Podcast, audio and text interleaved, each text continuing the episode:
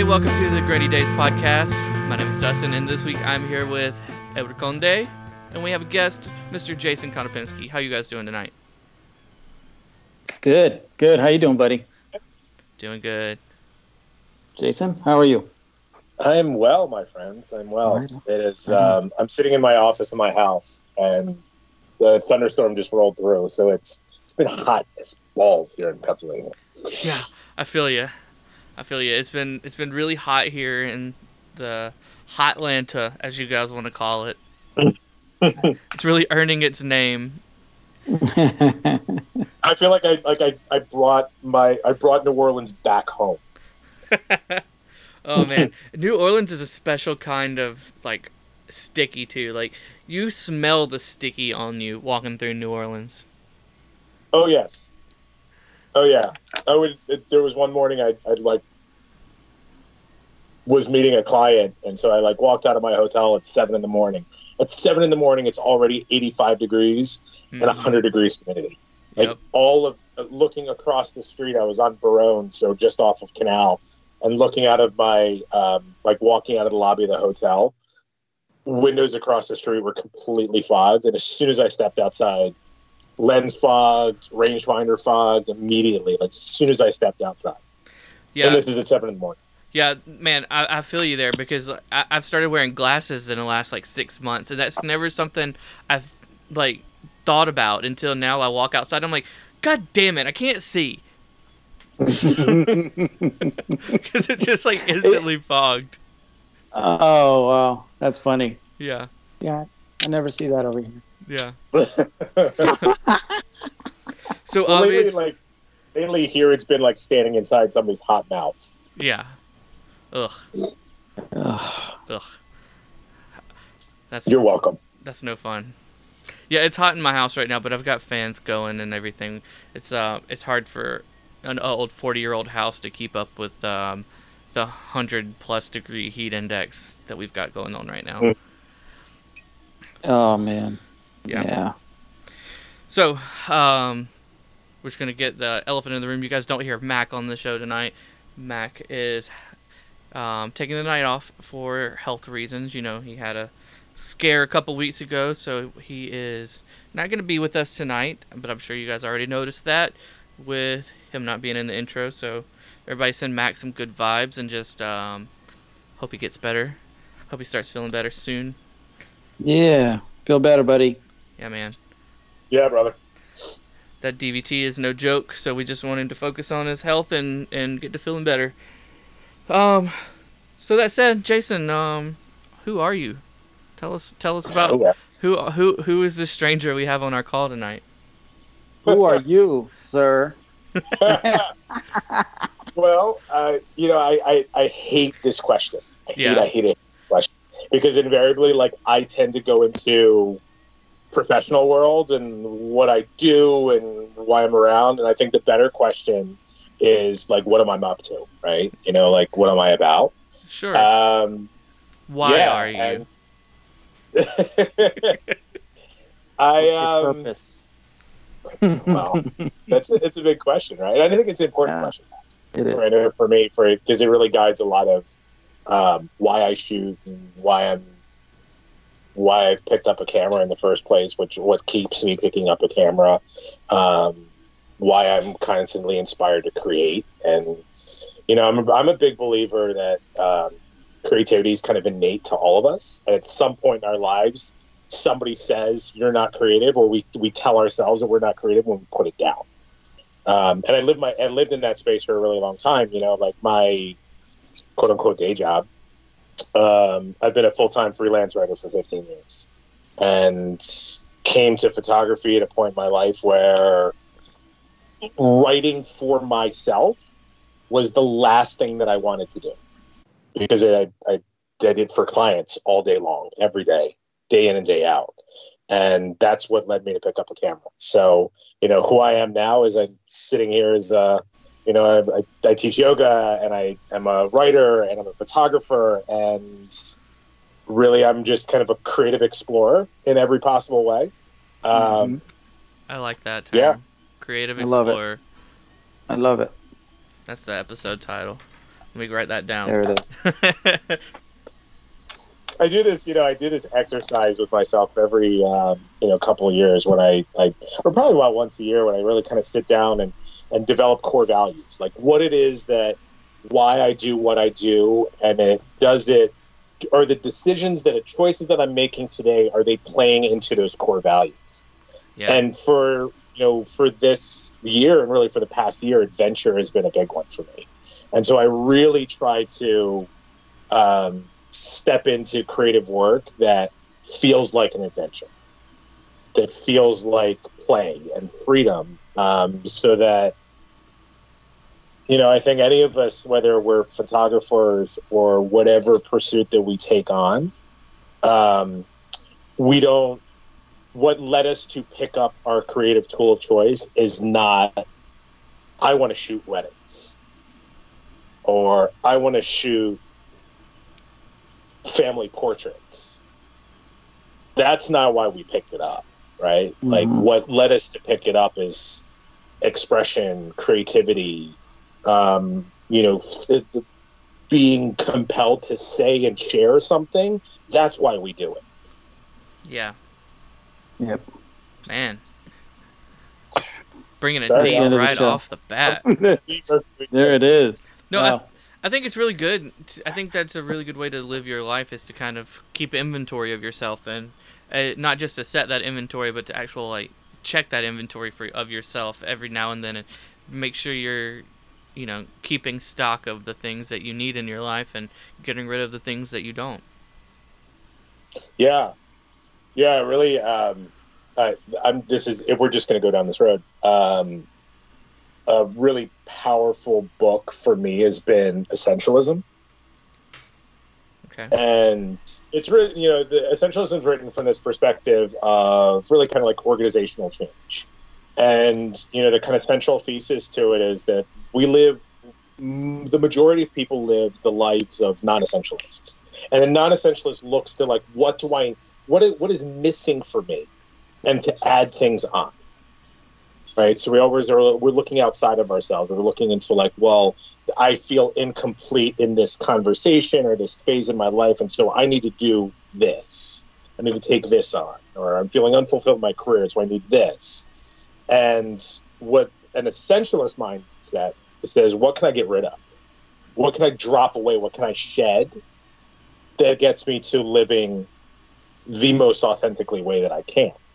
Um, in a way that like get I get fired up about you know showing up and doing my work every day, whatever that work is for the day. Okay. Okay. Wow. Mm. That's Check a- Yeah. Who who writes Yeah, it? I wrote it it. down. I wrote it down too. Who's the author? It's Greg McKeown, um, and you know there's this really great passage in there when he talks about that most of us live um, moving millimeters at a time in a million different directions. And so, like, nothing ever really moves, right? Because we're just caught into our own inertia. And it says, well, think what's possible when you trim all of that away and that you can decide, you know, you choose, this is what I'm committed to. And I'm going to see, like, this whirlwind of life is going to happen, it's going to occur.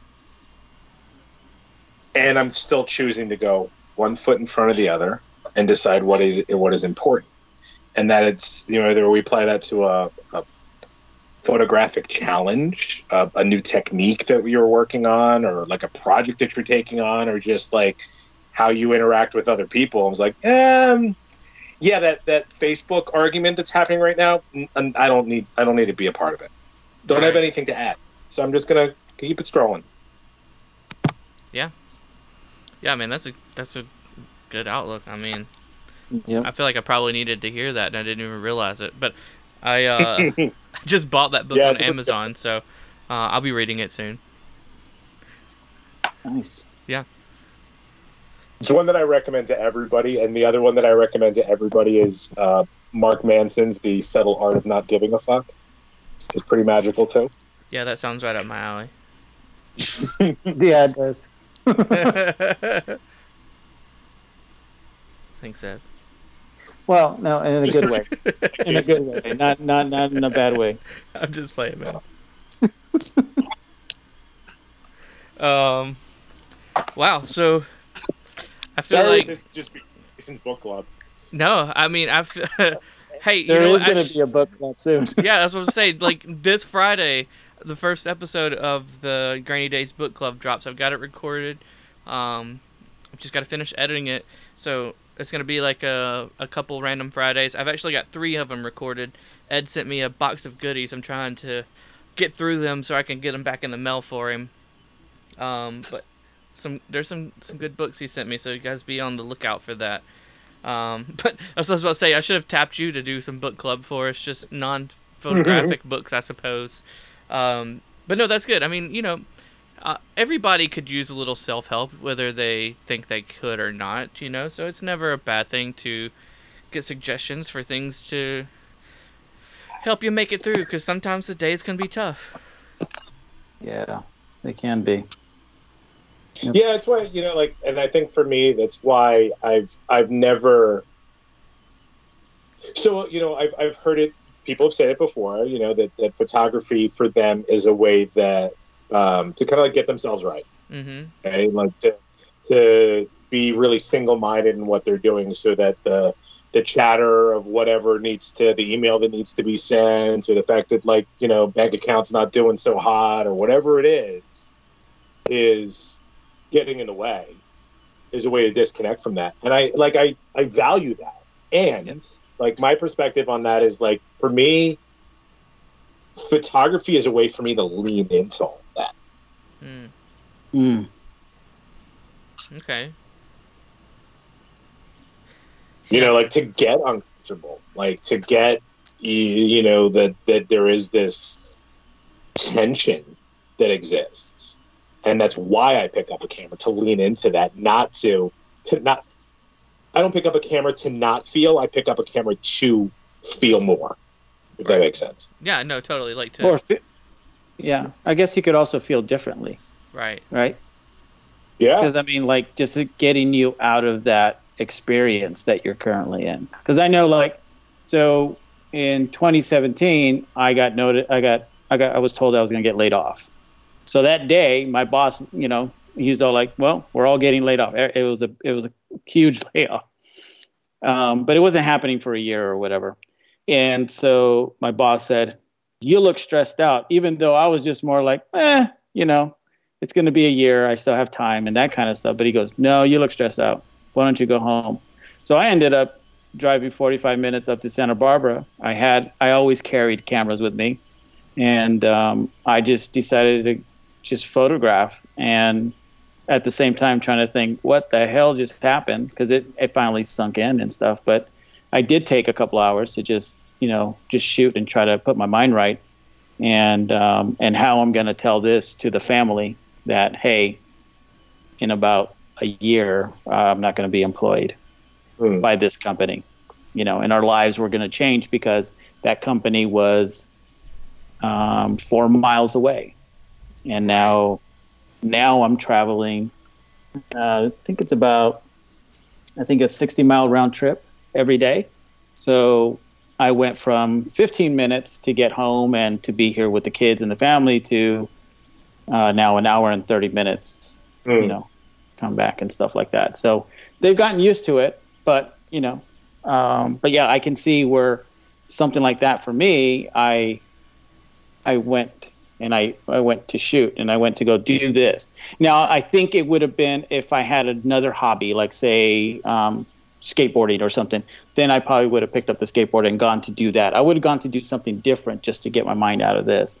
Uh, but then again, you're driving, so then then your mind creeps back into your reality, keep, creeps back in and and hits you in the in the eyeball and says, "Yep, this is really happening." Yeah. But, yeah but yeah, no, but don't- yeah, I don't really use photography to like turn my brain off. Uh, I, to me, it just there's too much to think about with photography. Like my, I if I'm if I'm in a turn my brain off kind of mood, I I just won't go out because I know I'm gonna be lazy with my compositions and like I don't I don't use it as a stress reliever. Like I kind of talked about. Um, on that previous podcast to me like just the the it's kind of like just the having that creative outlet is just like a real it's like watching TV for some people you know that's just how they kind of um decompress and it's it's more of a decompression for me than like a emotional outlet or like a turning your brain off thing. I, sh- I am an Mm. archer as well. Like I shoot uh um I, I'm I'm big into traditional archery, so I shoot a longbow. And to me, like getting out and shooting my bow is like that time for me to like zone out because uh, you know it's like for ten seconds at a time. Like all that matters is, you know, what I'm focused on. Like I have to have complete focus to be able to shoot my bow because I don't shoot with sights. I shoot, you know, off the shelf bare bow. Um, and for me, like that's my like shut my brain down and just kind of, you know, focus on myself for however long type of activity. Uh, you know, it's not a creative outlet. Um, but it, it- it's a physical outlet. It's a mental outlet. Uh, it, it gives me me time and I think that's I think that's necessary, and I think that's what a lot of people use photography for. Yeah, yeah. I think I think more accurately, I guess, like if you're going to put a different language to it, like you're you are fully present. Yep. You're fully present. You're in like you're in that flow state. Yeah. That you know, yogis and meditators and and even athletes, you know, speak about like being in flow, and that's that where there's this element of water, right? Like it's just flowing, and so those are those like for me those are those moments of intense clarity Yes. when that's when like that's when the light bulb goes and the the the solution to like whatever it is that's been sitting on me suddenly comes in like lightning bolt oh there it is and it's often on the it's always it's often on like the back end of pressing the shutter Okay. or after a after a printing session Yeah. I don't know. For me, like, especially like a printing session, like, that takes so much mental energy from me. Like, because I, I guess maybe it's because I'm still new at it and I haven't like hit that. I've not hit that stage where um, it's like second nature to me. Yeah, like it's it, it's it's effort every single print I make. Uh, at least like finding that print is a lot of effort because I try to not be content with the work I'm doing. Like I want it to be. I, I try to hold myself to a standard. So I'm not just gonna like see the print and say, okay, this is okay. I want it to be what I want it to be, and it's just so much mental, like, usage being put into doing these things. Uh, To me, it, it, it's almost a stressor. Like not a stressor to the fact where it's like I'm stressing out doing these things, but um, I'm putting that stress on myself doing these things. If that makes well sense. there, there was nothing wrong with having you know standards of excellence for yourself Right.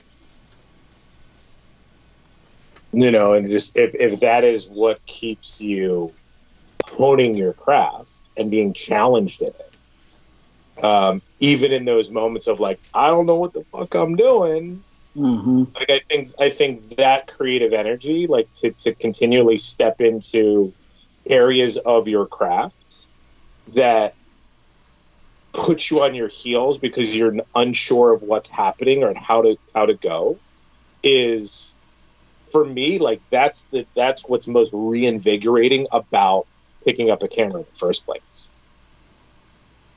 like Mhm. because i consider it practice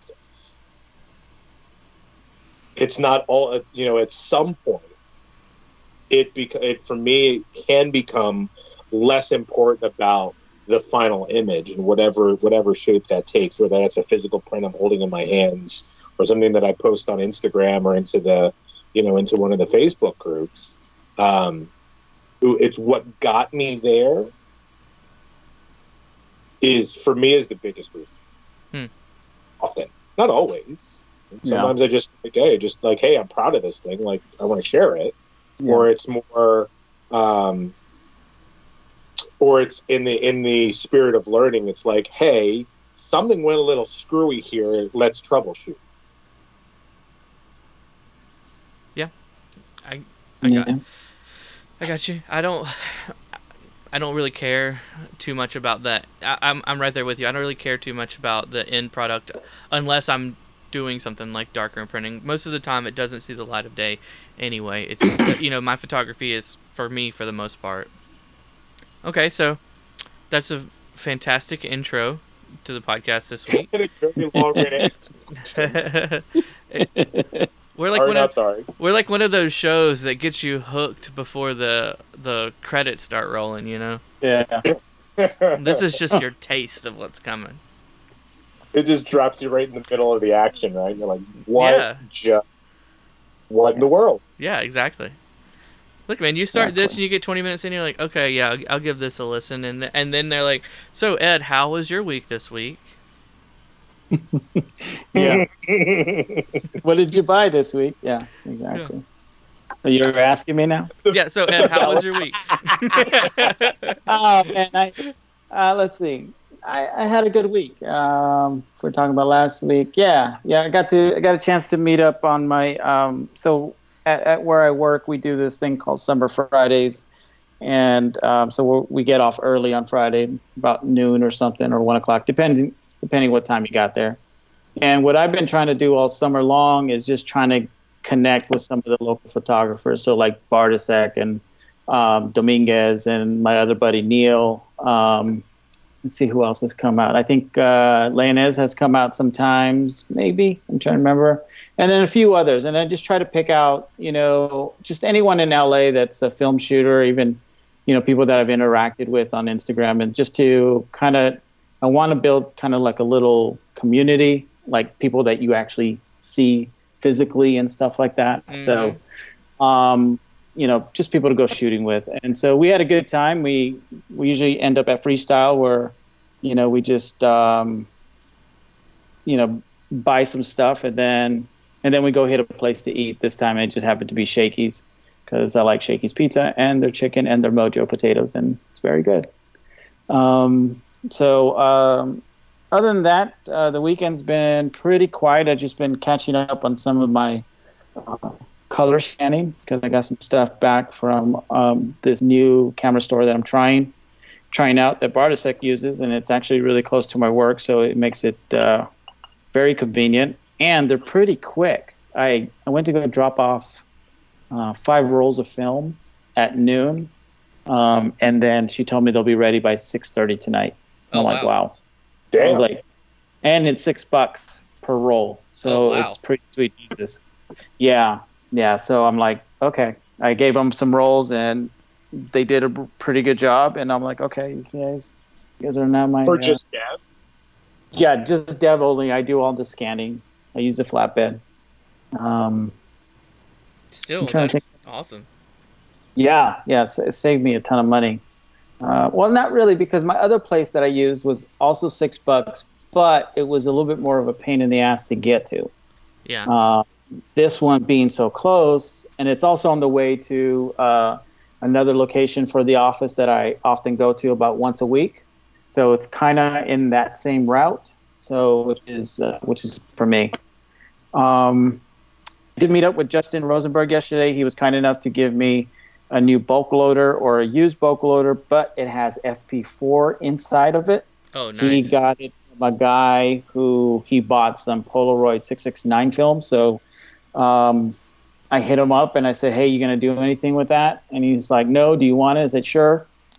And um, so what I'm going to do is I'm, a, I'm just going to split the 100 foot with him and, you know, and then go from there. He says I can keep the loader. So I got another loader, which Right means on. more, more 100 feet of film. Nice. What's, Uh, what's the next? uh, what's in there now is FP4. Well, but what's next? Oh, what's next? I don't know yet. Well, I'm trying to convince Bartasek to buy 400 feet of double X Yeah. so I can. 400 I'm on board for that. Yeah, Hey, that's Yeah, four so people I right there. yeah, Let's that's all we need. Yeah. so uh, yeah, Bartasek. Let him maestro that. I'm on board with that. Yeah, I've got a spare uh, bulk loader ready to go. nice, nice. Yeah, yeah. I mean, all you have to do is just mail it. Yeah. Uh, you can mail it to me, and then we can. Uh, once I finalize with Bartasek, I'm gonna see him actually this weekend. Um, because we're gonna do. Um, he's gonna do some skateboarding, and I'm gonna do some skateboard shooting. So yeah, that's gonna be fun. Take a to wide lens. guys out there on the skate park. I'm. Yeah. So um, other than that, um, still continuing to um, play around with my new Fuji's, my, my new Fuji camera, and the uh, some M42 glass that Bartasek was kind kind enough to let me borrow. So um, you know, just just doing a whole bunch of playing around mostly. Which Yeah, lens did he let you borrow? right. Oh, he let me borrow a Helios uh, 44-2. Yeah, I have one of those. It looks great on the Fuji. Yeah, so I got that, and then he also let me borrow a um, the Takumar 5518. Cool. Nice. Yeah, yeah. So, and I think Dustin Nicholson has a package to him. I've been chatting with Dustin also, and he has a package to him with uh, I think some more some more gear, and um, I'm supposed to get something from that box. So we'll see what's in there uh, that Dustin's sending this way. Mm. Nice. Yeah, other than that, man, I've just been a little bit between digital and film and trying to figure out, uh, you know, how much longer I'm going to shoot color and that kind of stuff. Yeah. Until Kodak Gold runs out. yeah, yeah. Well, you I have never know. sources that are telling me that it's gonna go away. Yeah. Well, Well, so here's here's my thought on that.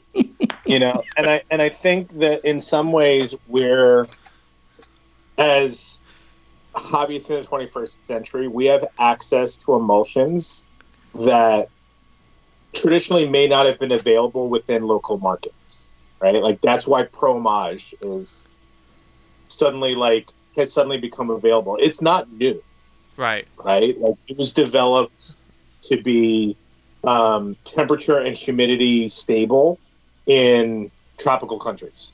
Yeah. It designed a for Central America?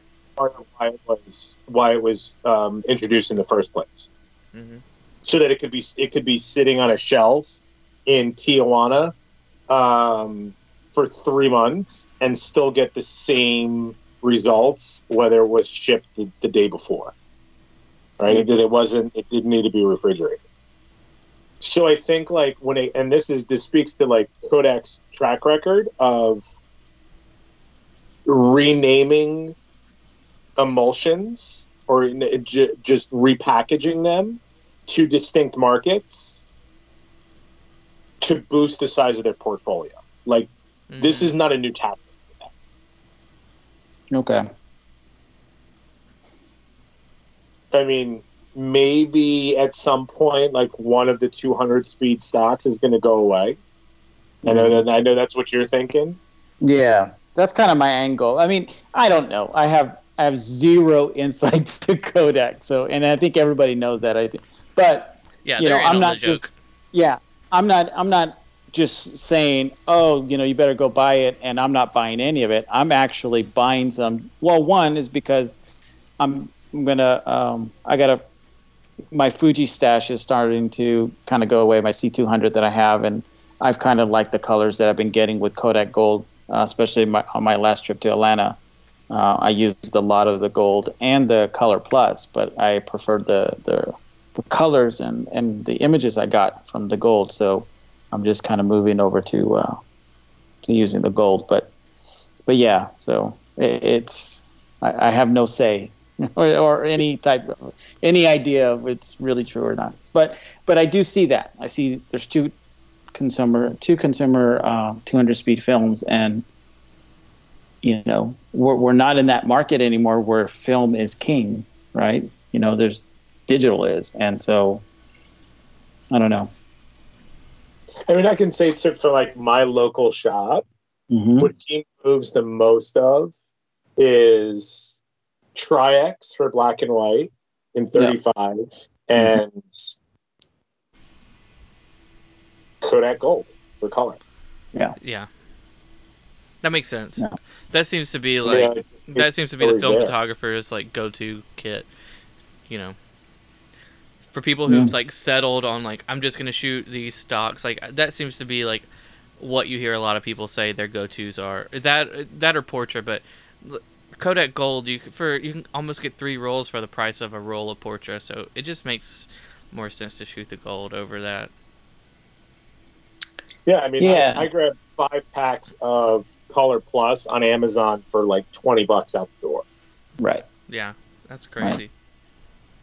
You know, and those that's five 36 exposure rolls for mm-hmm. 20. hmm Are you using that guy from Continental Photo on eBay? He usually has pretty good Uh, I, deals. I buy on Amazon. Oh, Amazon. Okay. Yeah, Yeah. I've been trying to buy local just because one, it's easier, and Amazon usually tends to have the same price. But, um, you know, plus, you know, it's nice just to tell the lab, yeah, here's my here's my rolls of film, plus here's three packs of gold and three packs of Lomo 800 that I, and then the wife asked me, what's this charge? Uh, we don't need to talk about this. You don't see nothing here. these are not the droids you're looking for. exactly. That's exactly what. And I'd literally tell her that. I'm like, these are not the charges you are searching for. That's why I am a little bit of a Star Wars nerd. That I did, Those did are you conversations do that your Obi-Wan wave too? Yeah, yeah, yeah. I, I do the whole hand wave and everything, yes. Excellent. So but yeah. Yeah, that's um that's pretty much how things are going. Have been going. How about you, Dustin? How's your week? Oh man, I've had a pretty good week um, since we last recorded. Um, went out to a nice Korean barbecue dinner with my wife last Friday night.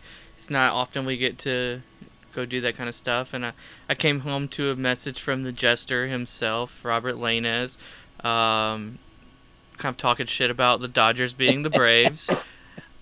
Um, Oh my goodness. which then he ended up eating crow for the rest of the series. So, so I'm not going to give him too much shit because he's already messaged me about that. Um, and yeah. you notice you notice I was very in the middle and you know oh, yeah, I guess so. I guess so. well I mean the first couple before the games even started Oh you yeah. know I yeah yeah you know there was a lot of going back and forth right oh yeah. um, but then but then once the you know the we won the first one but then the second one and yeah anyway and then the I don't wanna third talk one. about that weekend. and yes yes yes yes yes the the Braves are not the rookie team you, you guys beat up on last year. We'll just leave it at that, and we'll, we'll move on. Um, but that was nice. Um, Korean barbecue was fun. It was the first time we went to that place, and it was um, pretty fun experience there. Um, it's always fun getting to listen to K-pop and watch the K-pop um, videos while you're scarfing down way too much meat. That's awesome. nice Um, yeah, so we did that, and then um, I'm trying to think. Saturday um, was just like a lazy day. I didn't I didn't touch a camera. I didn't touch a roll of film. Develop nothing. Uh, and it was nice. Uh, and it kind of set the tone for the rest of the week. Like I haven't really been shooting anything. Um, and I kind of like it. I think I'm just gonna take the week off. I'm just, you know, uh, I did take a picture on my Frugal Film Project camera today. I saw something that I liked and I snapped a picture of it. But, you know, that that project has a deadline. I can't afford to take a week off on it. But just in general, um, I've I've kind of taken a week off from photography outside of this podcast and and that project. Um, I think it's nice, but it does kind of at the same time. I um I got my digitalizers in today.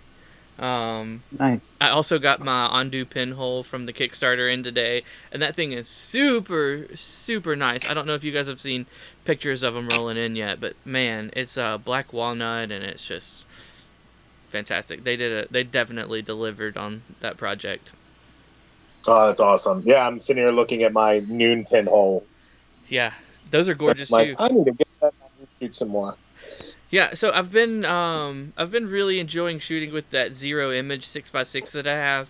Um, and I got that one because like as far as a six x six pinhole, it's pretty small. It's you know I can fit it in my back pocket um, of my shorts or my pants or whatever if, if I want to do that and go out and shoot.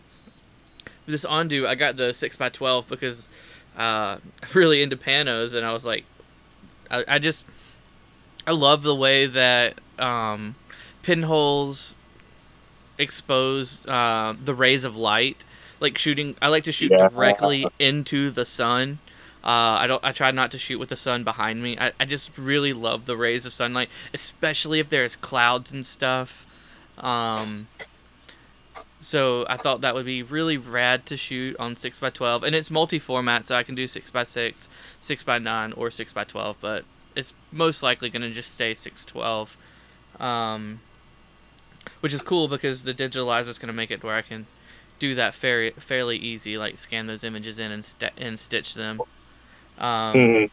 Although I was listening to, speaking of shooting your Fuji's, Ed, I was listening to Classic Lenses podcast this morning, and um, Mhm. they had Ed Noble on, and he was talking about doing um, bokeh panoramas, which seems like a really cool thing to do, um, where you take you know multiple pictures, and then you have like something that you're isolating, and then you have like just a huge panorama, which um, sounds fun. And, and I was, you know, talking to Simon Forrester about doing like using my Fuji to like figure it out, and I, I was telling him like what lenses I had and stuff, and he kind of gave me a tip on like how to do it with a film camera. So like learn learn the process with my digital camera, practice with one lens, and then get my Minolta and the 51.7 and just use an entire roll of film for one shot. Wow. Yeah. So I'm gonna give it a shot. I'm gonna try it out, and we're gonna see how it how it turns out. But um, that was a really fun episode to listen to. So that might be upcoming this weekend. I don't know. I've got like fantasy football drafts and stuff like that going on this weekend, so I don't know if I'll find the time for that. But um, yeah, and that, and then uh, I got the 3D printer I was talking about getting. Um, it came in Cool. on Yeah. it came in on Sunday, and I got it I got it all built and put together Sunday, and I've just I spent most of last night um, tinkering with it and trying to get it printing, and I'm running benchmark tests right now, and hopefully I'll be able to start doing um, some cool. I've got I've got a couple ideas. I've been playing around in Tinkercad and stuff, trying to um, get some designs out of my head and into a digital file. But so we'll see how that goes. Crank Um, out some 620 spools. Do what? Said crank out some 620 spools. Yeah, I, I could actually. Uh, I just got to get some measurements. If anybody wants to send me a 620 spool, I will. Okay. Um, I'll get some Yep. measurements and I'll get it in Tinkercad. I'll send you one. I it. have one around here on this messy desk of mine, but I do have one, so I can send you that. Okay, do it. Um, I know Gutterman's always been wanting those 620 spools for that whatever fancy camera he has. So The medalist. Yeah. Is it a Leica? No, it's that Imperial, isn't it? An Imperial that that seafoam green one he has. I don't know. Oh, okay. Um. I've seen I think it's the uh, the Kodak medalist. Okay. which was Okay. the Kodak introduced that camera. Like that was that was not a consumer camera. That was a military only application. Oh, okay. I Oh, got really? Oh, nice. That's good. And it was it's argued that it's thought the lens on that is thought to be the best lens that Kodak ever manufactured. But it like if there is ever a case to read the manual before picking up that a camera, That's it's it. for that Okay. without question. I don't think I've really ever looked into that camera, but um, I'll have to I'll have to give it a shot because that's a that's a pretty cool that's a pretty cool little factoid. But um, other than that, I stayed up way too late watching the soccer game on Sunday night and spent the re- the past couple days like tired and heat exhausted and just wanting to sit in a nice ice cold bath. nice. Yeah, it's been uh, it's been not a very interesting photography week, but it is what it is. Sometimes you gotta you gotta take a mental day, you know, and in my case, a week. It- That's that's fine. yeah, but I mean, and who knows? Next week, I I probably will blow it off as of tomorrow and go do whatever. But uh, for now, that's the plan.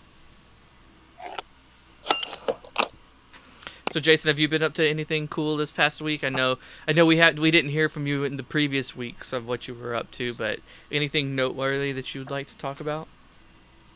Oh man. Um, you know, I just been I've been shooting a ton of the 2238, which is just such a fun film to shoot.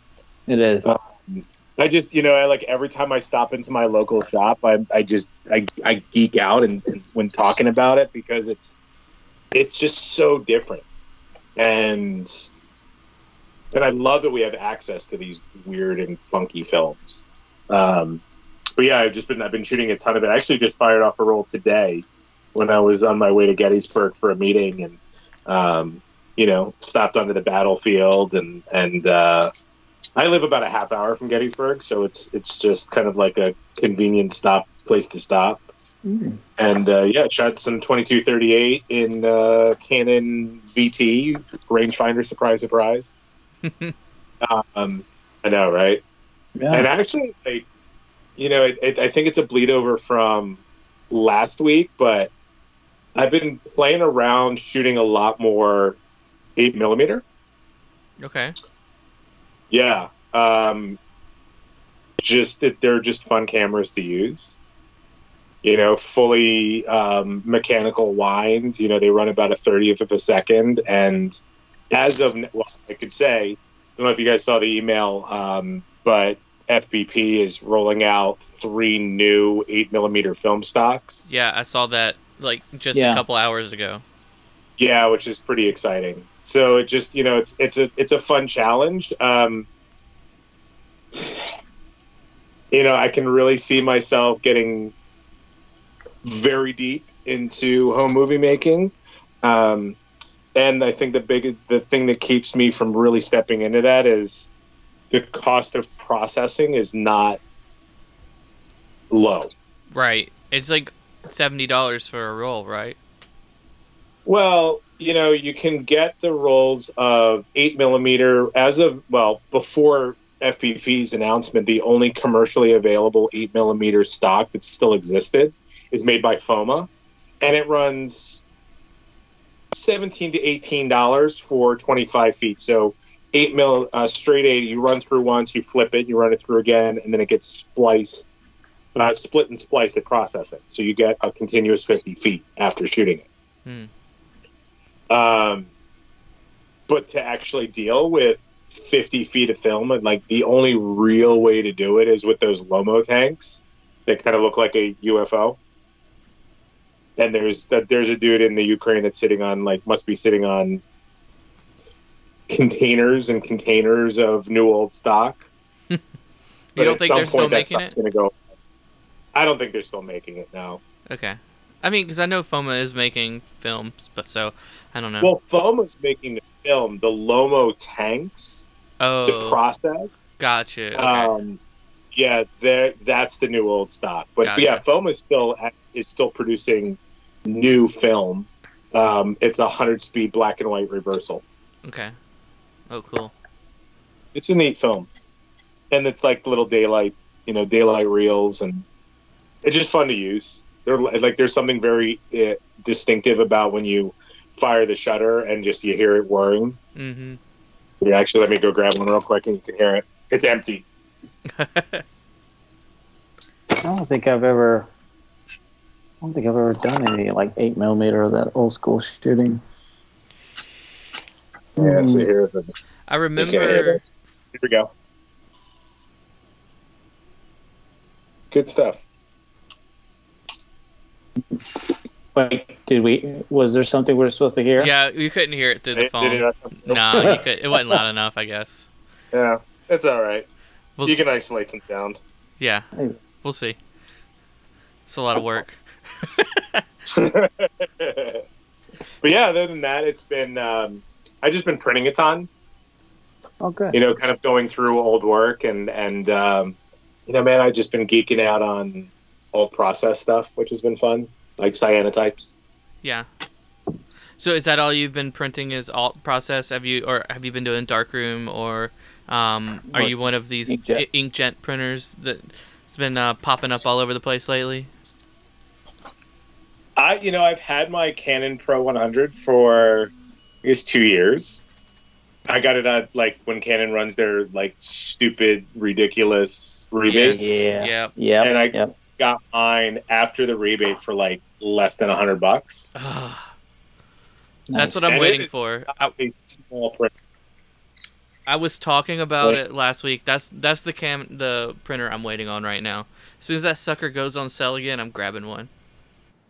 Yeah. And it seems like they've always got some deal incentive happening. It's just you can kind of pick and choose the one that's most appealing to you.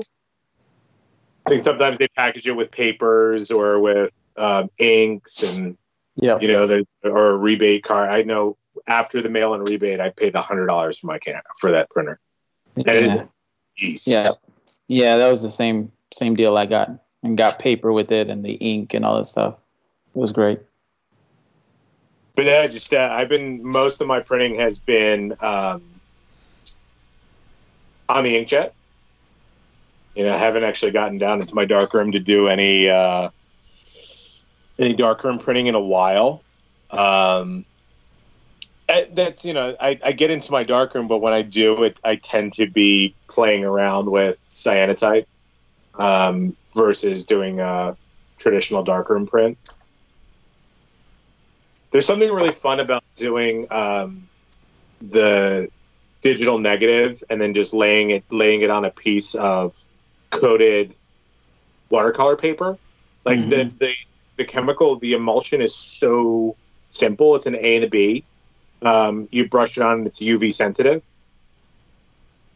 So you can do it in you can do it under you know under a desk lamp. Um, and I have a contact printing frame that to do it. So that's been that's been a lot of fun to do. Where are you getting the um, what do you, the emulsion? I, I guess for that. Um, you can buy it. It's uh, I'm gonna have to check my notes to just to give you an accurate, give you an accurate description of what it is. Um, Photographer's Formulary has uh, a kit. Um, you can get it on, you know, a lot of art stores will have it for like sun papers. It's two the, the it's two chemicals. It's ferric ammonium citrate and potassium ferrocyanide. That when they when you mix them together, um, at the time you're coating the paper, kind of looks like a pale green. You just brush it on. Huh. Equal parts. Yeah. So the the, the, the chemical itself, um, the what becomes light sensitive or becomes UV light sensitive, um, is uh, is uh, solid form, so it's a powder, and you mix it with water, and then you keep those two you keep those two parts separate, and they'll keep for years. Huh. I'm gonna I'm gonna have to look into that. Uh, I've always thought that cyanotypes look so rad, but I've never really done any sort of research on them. Yeah, I did a couple when I was in, in Vienna with lomography. That was one of the workshops that we did. We were able Oh, to. You went to Vienna. Yeah. Yeah, back in You 2017. know, people with Lomography. I've never heard you say that. What he said that? Oh. you have to be trolling. In other, 'cause I, I don't. I, water is wet, right? Yeah. You you talked about cyanotypes, but you've also messed around with salt prints. Um, that's something I've heard around as well, but I don't really know like what goes into salt printing. So salt prints and cyanotypes and what they call like Van Dyke prints are all contact prints. Um, they're, I, I guess they're, you know, if you get a little creative, you might be able to do it as an optical enlargement, but it's really, it's a, it's a contact print. Um, so salt prints what they what is, is a really early photographic process um, where the first the paper is brushed um, i use um, watercolor paper so you really what you want something that will withstand being submerged Hmm. um, so really heavy watercolor paper because that's really you're, you're washing it out multiple times um, paper gets coated first with uh, uh, just salt. You know, it's uh, um, sodium chloride at a 10% solution. And so you brush that on, you let that dry, and then you're um, then you're applying um, the sensitizer, which is silver nitrate. Um, silver nitrate, when it combines with the silver or sodium chloride, um, then creates the light sensitive crystal. And then it's just you know you're laying the negative um, into the contact printing frame and then putting it out into the sun. Or I actually have a a small UV lamp that um, I suspend from my, you know, the, the the negative carrier of my enlarger, and just project it down, and that's how I make my exposures. They're long, you know, and like on average, cyanotypes are like 25, 30 minutes. Oh man. To be under the UV light, if outside and in strong sun, is a fraction of that. Huh. Probably 10 or hmm. 15 minutes. I'm gonna have to try a salt print. Those Yeah. look pretty cool. Yeah, they're they're um, they're really really cool. Andrew Bartram does a lot of salt printing. Yeah. Uh, and initially, I had a lot of problems with salt prints because I was I couldn't get a good enough density of ink to lay on the transparency to get Mhm. good separation. You know, like you really want a negative that has a lot of contrast and Gotcha. you'll lose. Um, you'll actually want to add about. You always want to give it um, an extra stop or two of light Mm-hmm. um, when you're exposing the salt print, because you'll you'll lose that you'll lose that equivalent when you wash it out. Hmm. And there's something really, you know, just there's um, they are true one-offs because there's always something.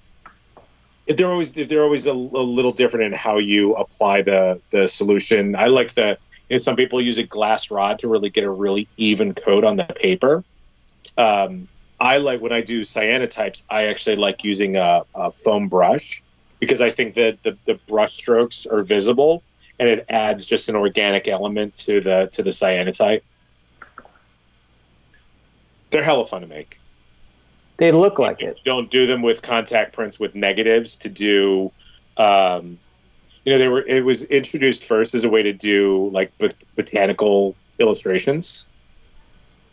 So laying leaves and feathers and Yeah. you know, that kind of stuff on the paper, and something that is a little um, uh, translucent, so you actually get this kind of ghost coming back. So if you think like a a leaf um, in late fall when it's kind of skeletal, and how that would like you get this kind of lacy effect on the paper, it's actually really cool.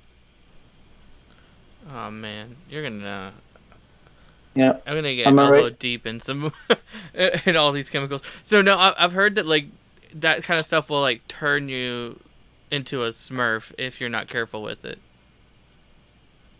Yeah, I mean, it, it helps Mhm. to wear gloves, especially if you're doing salt prints, because silver nitrate will turn your skin black, Yeah. and you don't really want to be getting silver nitrate on your hands anyhow.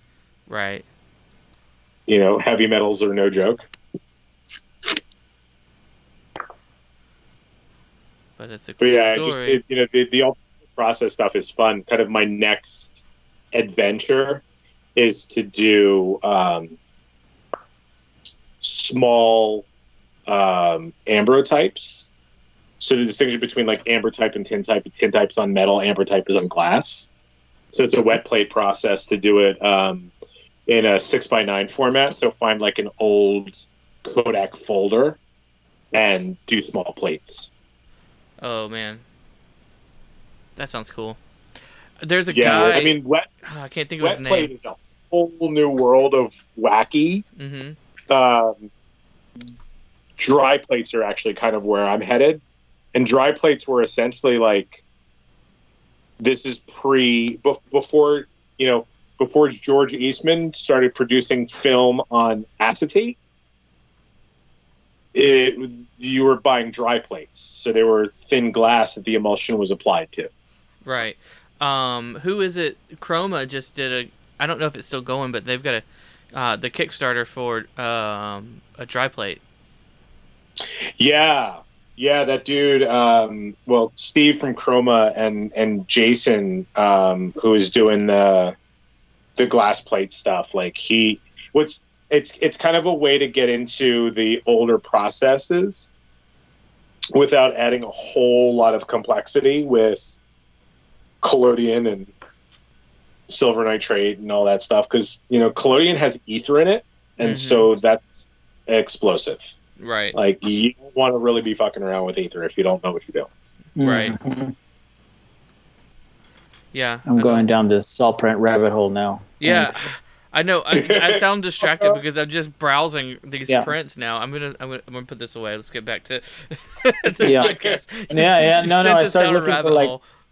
Start looking for like salt print workshops, you know, because this is like something I think I'd, I'd like to have somebody teach me first how to do it and then Yeah. figure out if this is something I want to do.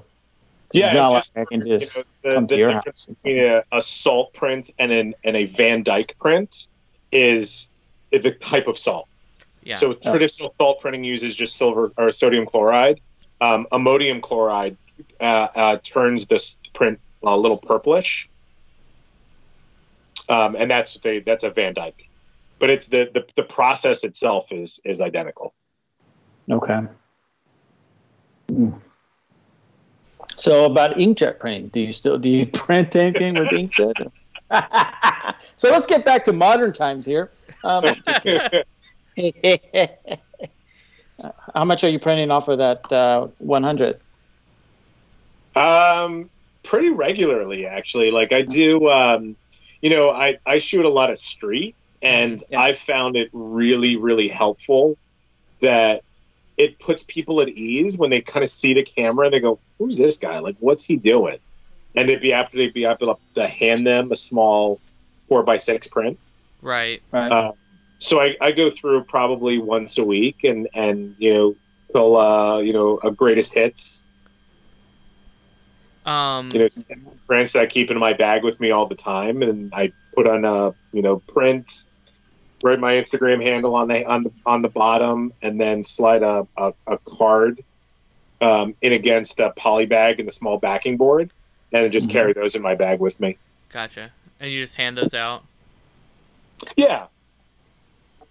Yeah, it's a great, you know, I just, it, it almost serves as a, I think it puts people at ease in a way that, um, I think, you know, a lot of people have a natural distrust of cameras.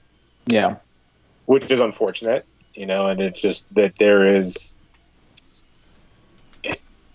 practicing street photography is just that it's a practice. And so like there i've i've had those i've had those moments when you know i i was a little too zealous to get the shot and you know somebody got kind of confronted.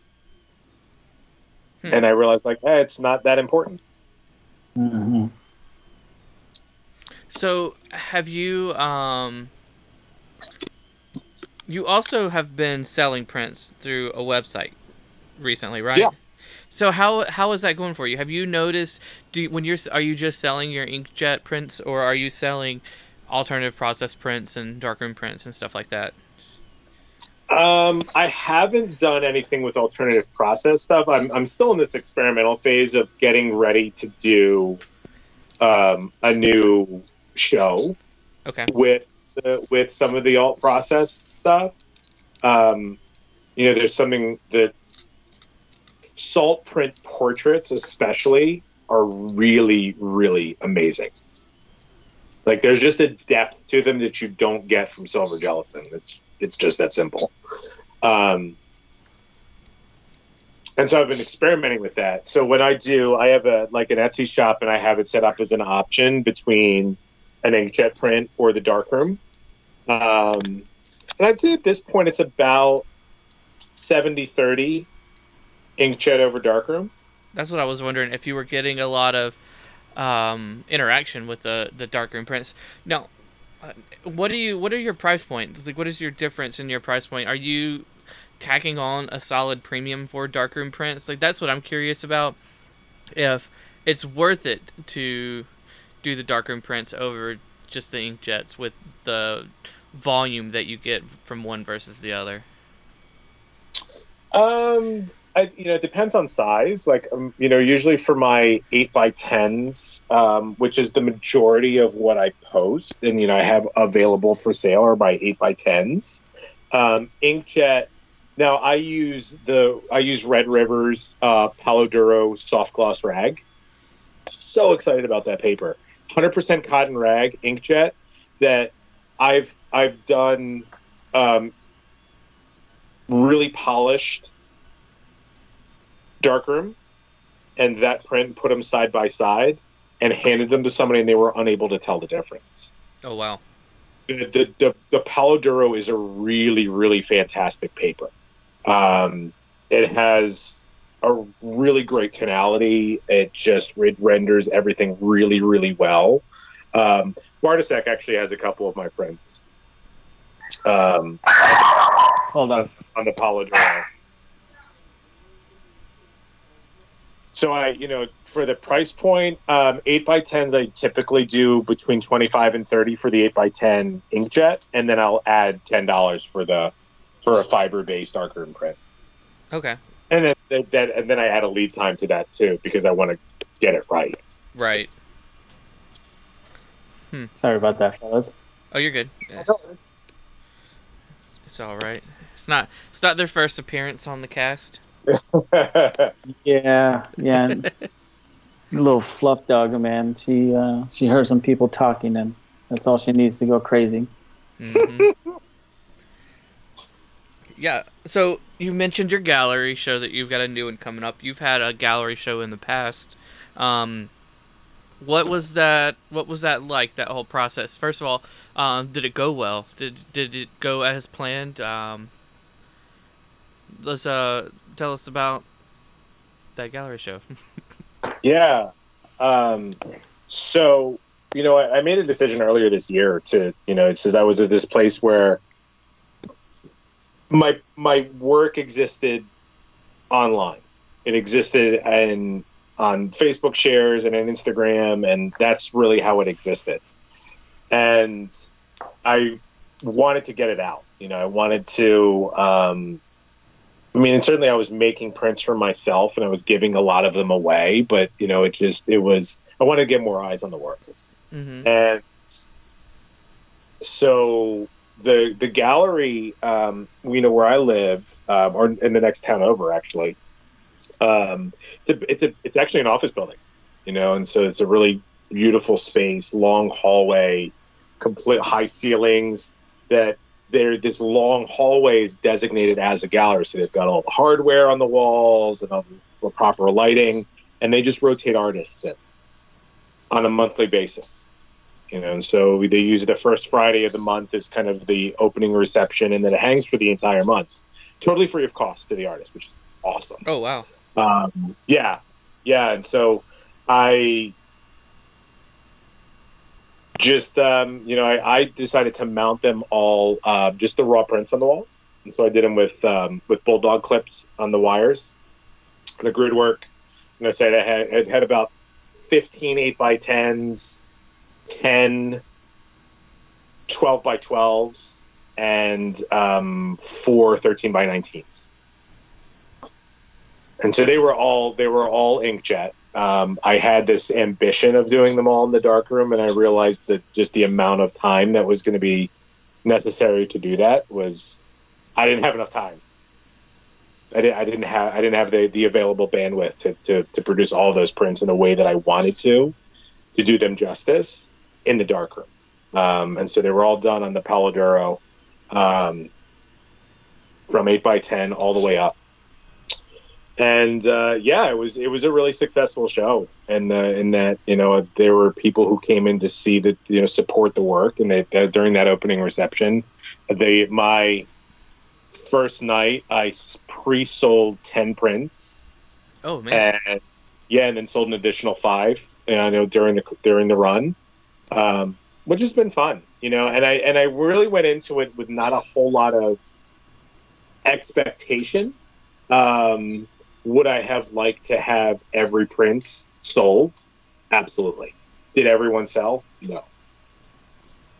Um, and it's what, it did for me was it just got me excited about doing it again. You know, there was already even during that opening reception, I was having conversations with people who were coming in and going, "Yeah, these are. I'm already imagining some of these as salt prints and some of these as um, as cyanotypes to give a to reimagine that same body of work in a whole new way."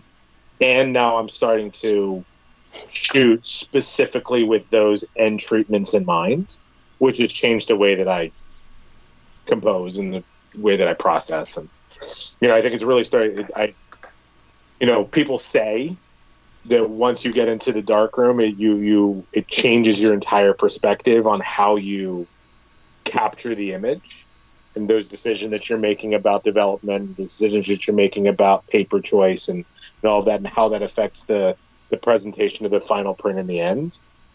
And I knew that, and it took me.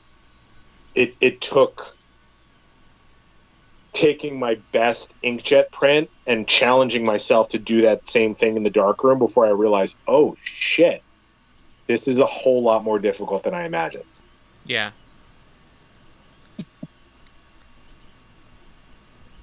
I Yeah, I don't. It's, it's- not something. I, it's hard for me to carry a conversation with you because I don't. First of all, like I've never. It's it's a dream of mine.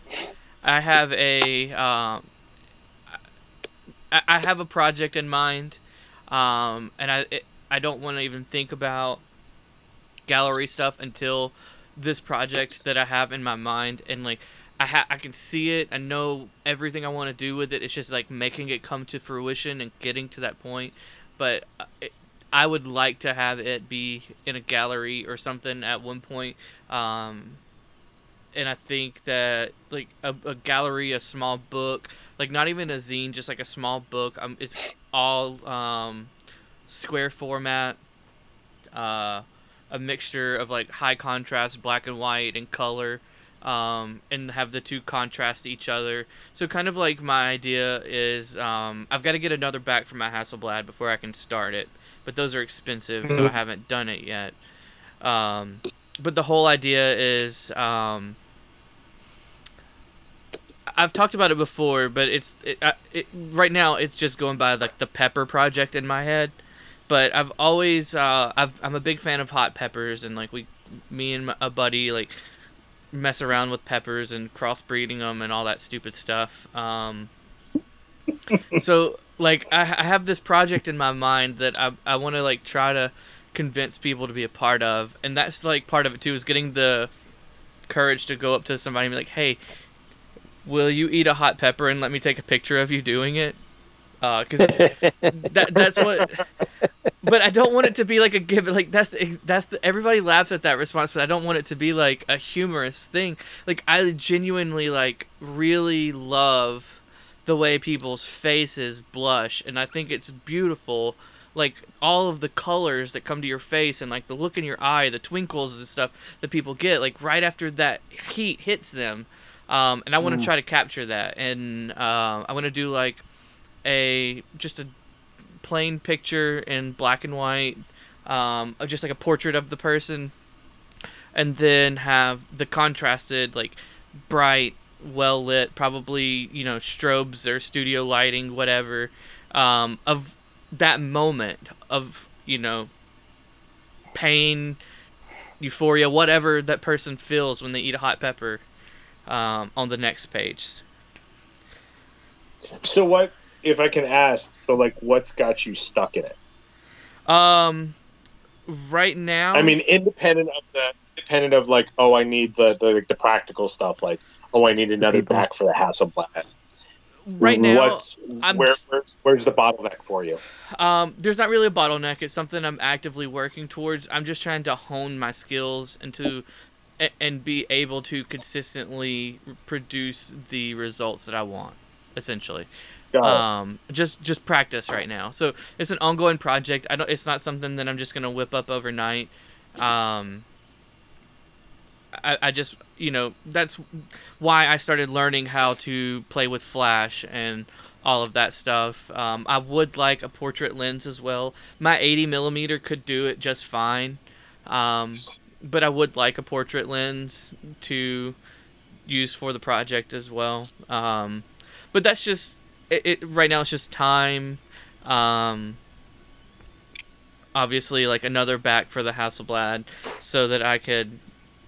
And honestly, I could probably if I just did one, if I just did it all in color, um, I could no problem do it with what I have now. I just want to get to a certain point with my skills. I'm I was talking about earlier. I'm hypercritical of myself. That's why I don't share a lot of my work.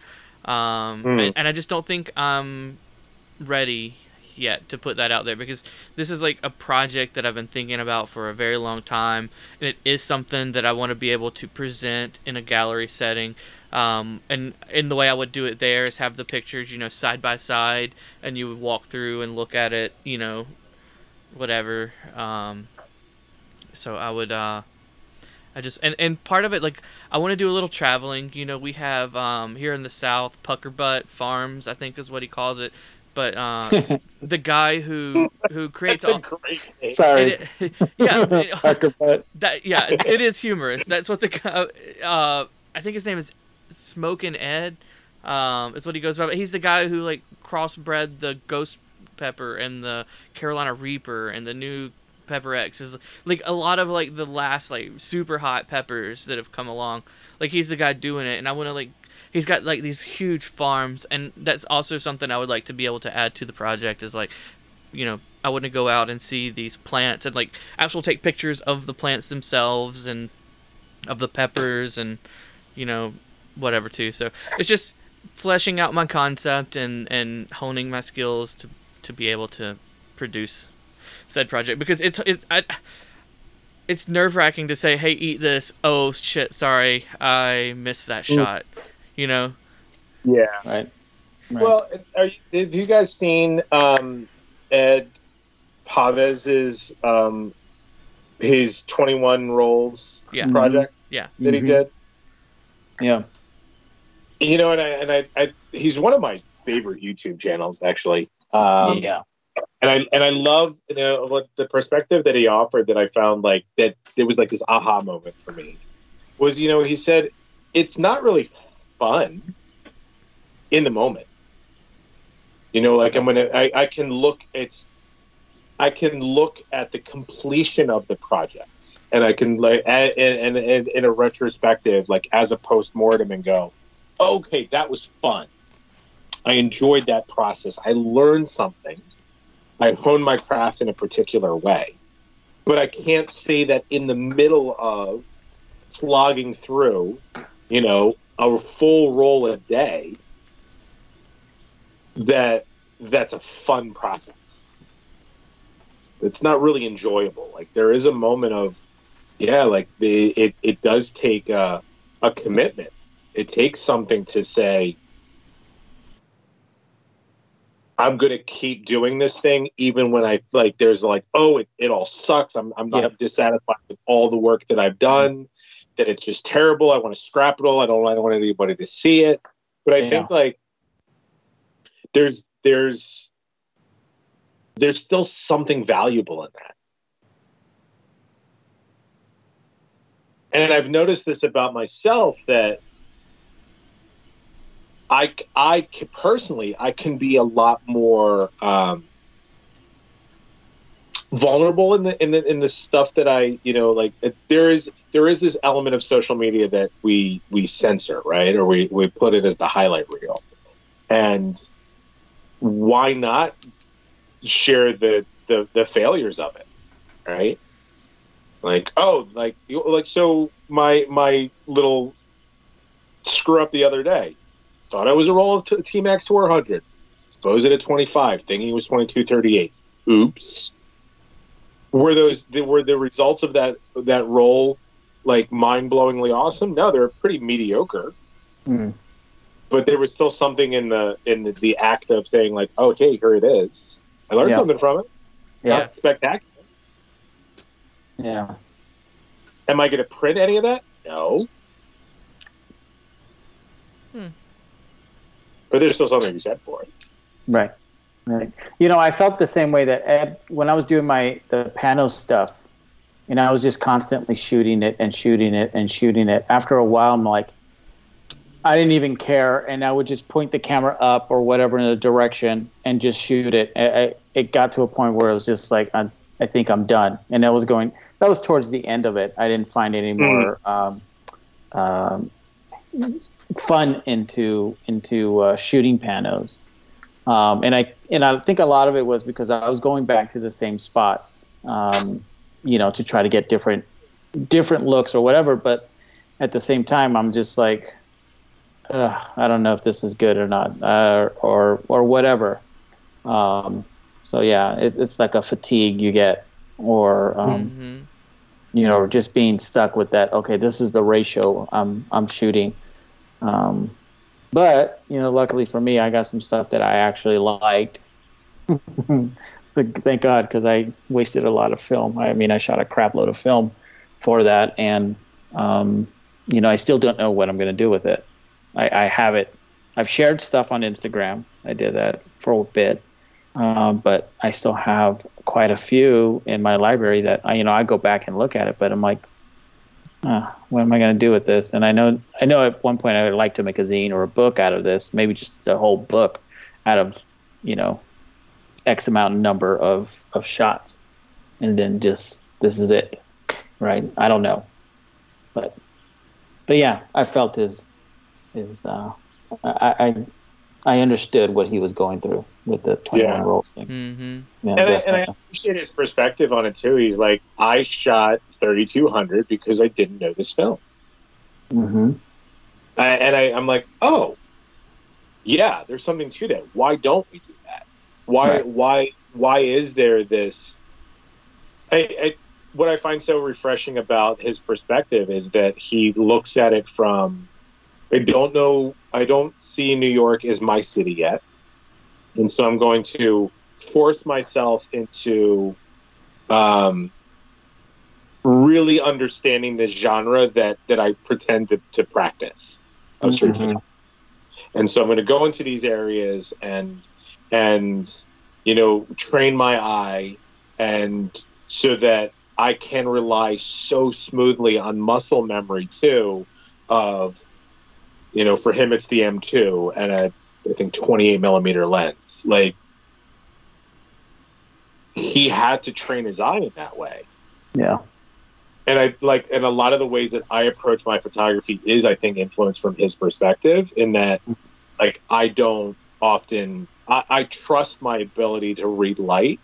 And it's there's something really awesome about going in and saying okay I'm looking at a scene and I say okay I I'm shooting fomapan and, I, and that's all I'm shooting or I'm all I'm shooting is ultra fine for two or three weeks so that I can know I know how that film is going to behave I can look at that scene and go okay that's five six at 125 and and categorize like you know put that away in my memory banks so the next time i come across something with similar lighting i don't have to think about Mm-hmm.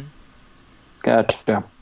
it's just it's an automatic thing and so um you know he talks in that video of of like of catching the two men kissing?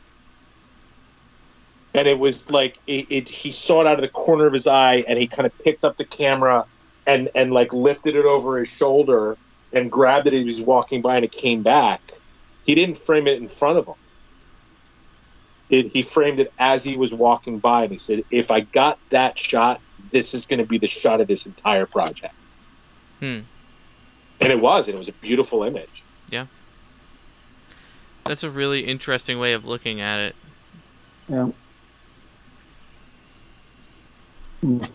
So, speaking of projects and things of that sort, you know, we are both part of a project, the um, the Frugal Film Project that Sherry Christensen put together, and I've talked about it, you know, many times on this podcast. But I feel like, you know, there's no better time than to kind of get into meeting the taters of what it actually is than you know when somebody else in the project is on here. And you know i want to try to get sherry on um, but i want to wait until the project is over before i get her on. Um, i thought about like asking her on sooner um, because you know she has her podcast now and if everybody's not listening to that go check it out. It's embrace the grain. Uh, she's doing a really good job with it but I want to get her on once the project is over to kind of talk to her about it and see, you know, how she, like, kind of what her mental state was about the project going into it, and then as we worked through it, and then like how she thinks it turned out and all that stuff. But um, you know, that's like six months in the future, so we'll have to wait and see. But Yeah. for now, um, you're here, so. How you found out about it probably through the negative positives group? Yeah, yeah, and that was I think it was at the time I was pretty new to the group and you know just kind of made some initial contacts and I was like, oh yeah, this is I and I it, it because my tendency for so much of my work and I do it with air quotes when it comes to my photography is that you know I I, I kind of blow with the wind. It's like Mhm. oh yeah let me let me shoot some landscape and oh i'm playing with this new film and and i and i it i felt constantly adrift and completely unfocused in what i was doing and so to step into a project that in some way the rules were already written i was like yeah i can do that Yeah. I can pick a camera and I can pick a film and I can and I can commit to shooting a role specifically with that camera with that specific deadline in mind month after month after month and use a camera that has its quirks. Has been a lot like it's been a really great experience So that said, what camera and film stock are you using for the project? So I'm using a Petri Color 35. Um, the Petri Color 35 is the Japanese clone of a Rollei 35. Oh, okay, I gotcha. So Is it really? yeah, uh, uh, uh, largely. Ugh. You know, it, it it is very much the size. It's it has the the position of the um, the dials is changed. hmm So while the Rollei 35 is a gorgeous piece of equipment, it's a pain in the ass to use. Yes. Right? Ah, It is a yes. It is a beautifully engineered machine, yes. but it is really difficult to use. it's not fun and to so- use at all. No, it's not. It's it's and you will work for every shot. hmm So the Petri took the dials, the shutter speed and the aperture dial off the front plate and turned it to the top, Okay, which you know, like makes that's sense. what most of us are familiar with. Correct. Yeah.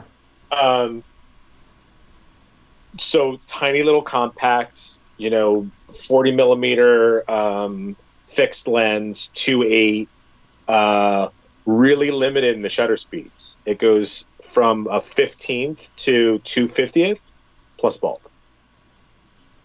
Oh wow. So pretty- yeah. Yeah.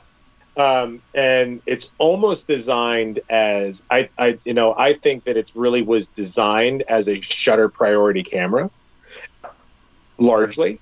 And the reason I say that is that the the shutter speed dial has hard stops, so you know when you're clicked into a specific shutter speed.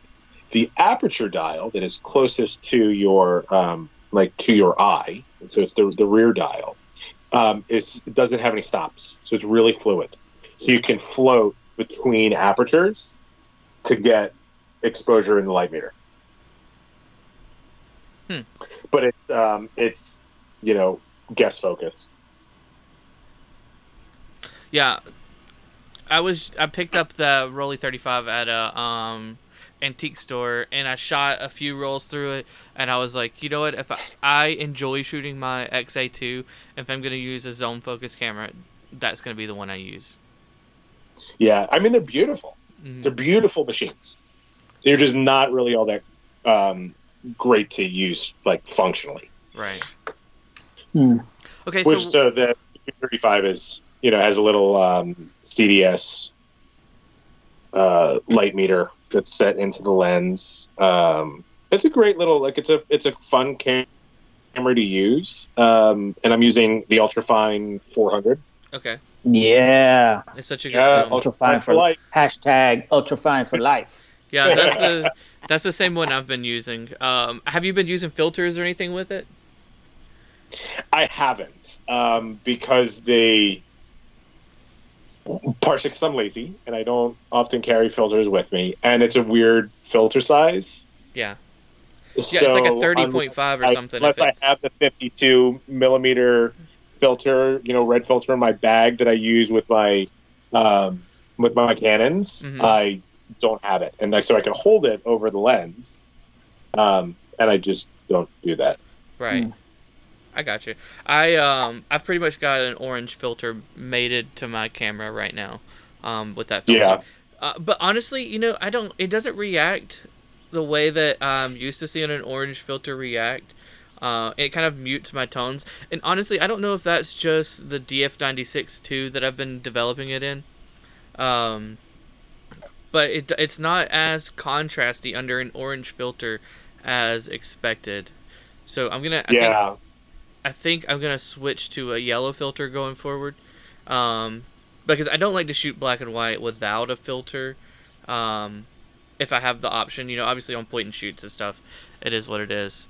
Um, but I do like to try to have at least a yellow filter on my um, black and white. So I'm gonna, Mhm. I think I'm gonna swap over to yellow because if I'm not getting the hard contrast I want out of the orange, uh, I would rather Mm. go back to, you know, what I know because I, I know the results that it puts out with the yellow because I I only shoot a yellow filter really on my Bessa and I've shot it through my Bessa Mhm. m- many times. Um, yeah, I've enjoyed how the films. Yeah. So, question for you, Dustin: Are Yeah. you um, is, is that decision to use the filter? Are you ultimately thinking about printing? No. So when I'm thinking about printing, I won't use such a harsh color filter.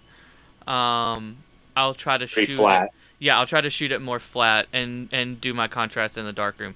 But I'm not shooting these to print in the darkroom. Uh, I was originally. Uh, my the, like the first two months, that's what I was doing was printing them in the darkroom and then scanning the darkroom prints. But that was just so much work. Um, when you're given when you have a monthly timeline, I just I, I was coming up to the crunch and like stressing out about hitting the uh, time every month. So I just had to say, you know what, I'm just gonna start scanning it and going from there. So once I did that, that's when I started moving over to having the color filter on the front of it. Yeah, because I always, you know, I, I mean, independent as project, I always wonder too, like, you, know, because you know, we can we can come to the same end in in different ways, like different Yes. avenues. Right. You know, if you're looking for a high contrast image, like the choices available to us are use a high contrast film, use a, a lens in fr- or a filter in front of the lens, do whatever you want. You know, what extent you post process. I make I, I, I I don't have I don't have strong opinions on what other people do. I don't care. That's Right. them. Um, or to apply uh, filters in the darkroom. Yeah, that's And I, I that's generally I- what I would do if I That's it. was shooting for my personal work. yeah, Yeah, like I need to do some more experimenting to see like what, how much each of those variables really influences the end result.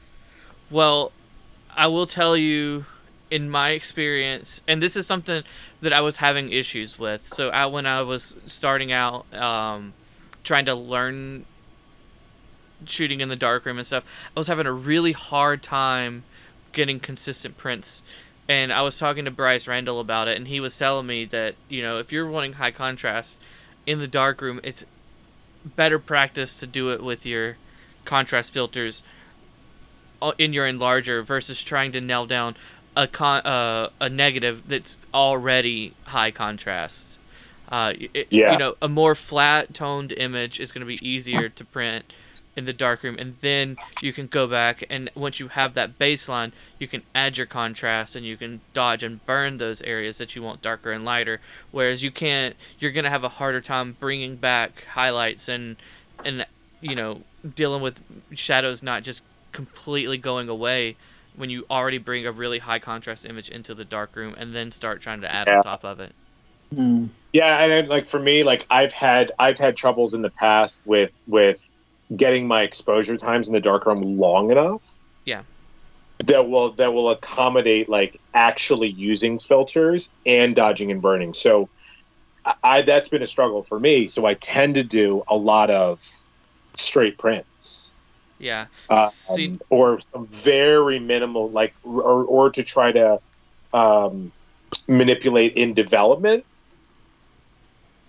versus an exposure because I, I I really struggled to get my exposures long enough, even if I stopped down that lens to like f twenty two. Right.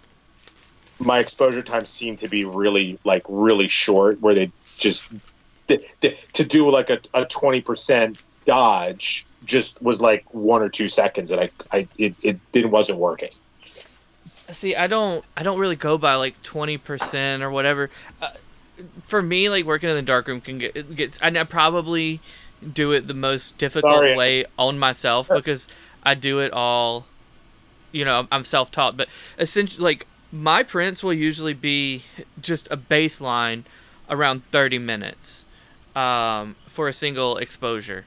Uh, and and I Mm. do that by shoot, you know, contrast filters um, and my aperture. Like I will usually shoot completely stop down, or I'll, I'll say shoot. I will usually develop or expose completely stop down so that I have more time to do the dodging and burning later on. I can always, you know, add exposure when I'm dodging or, or when I'm burning and whatnot. I just want to say that I'm already tired of working in the dark room by just listening to you guys. It's so much easier just to hit the print button, you know, set It it, really up how you have it in your app, and then Now, and then will just not stare at that printer wirelessly, mind you. There's no cable between the computer and the printer anymore, and just smiling as it comes out. No, you know what? I'm I, I, I agree that it is it's a lot of work for arguably not much different results with technology nowadays. Um, but there's just something about it, you know. There's just something about a nice darkroom print. Um, so it's worth it to me to to spend the time occasionally. It's not something I want to do every day. Uh, it, it was Oh. something I was doing every weekend. Like I was I was spending at least one night dealing with it, but it's not something I'll, I I can do. I can't do that anymore. I don't have that time. Gotcha.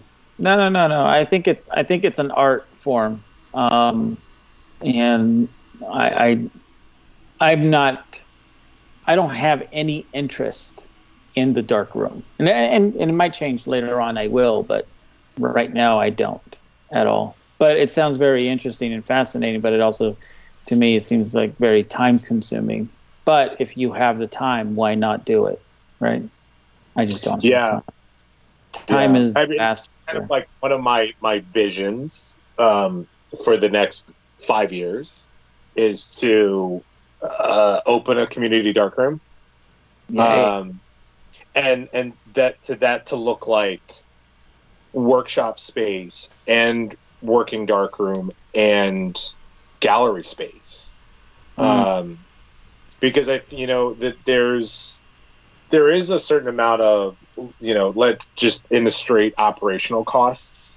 Like there's the hard cost of rent and utilities and liability and all of those things that that um, could be a really big obstacle to allowing something like that to happen. And i think that the the the community darkroom endeavors that have been most successful have not just been dark rooms. You know, like there there is shared gallery space, or there's play where they can host workshops from visiting photographers or whatever. Like there, that is it is a multi-use space outside of just the dark room. Um, you know, while our community continues to grow, and and like every day I run into somebody who's like, "Oh, I remember that. I'd love to learn how. Awesome, let's have a conversation." Um, that that's that's not an uncommon occurrence for me, and to then to be able to point them towards like a, a place where that is, they can do those things. Um, but then, like, who do you have staff it, and who do you, you know, just so that you know, there's there are legitimate, viable questions we can ask about the longevity of this thing that we love, Mhm. and like how to make it relevant. You know, how do we sustain it? And I think like that is the, for me, that's the big way, is to continue introducing people to the joy of producing the dark room. And I'm completely self-taught. I didn't take a photography class in high school. Uh, We had a dark room that was available to me. I was, I was doing the literary magazine, and I was I was doing that stuff. Like my sister did photography, took a darkroom class, but like that wasn't my thing. And now I'm like, oh shit, why didn't I do that back then?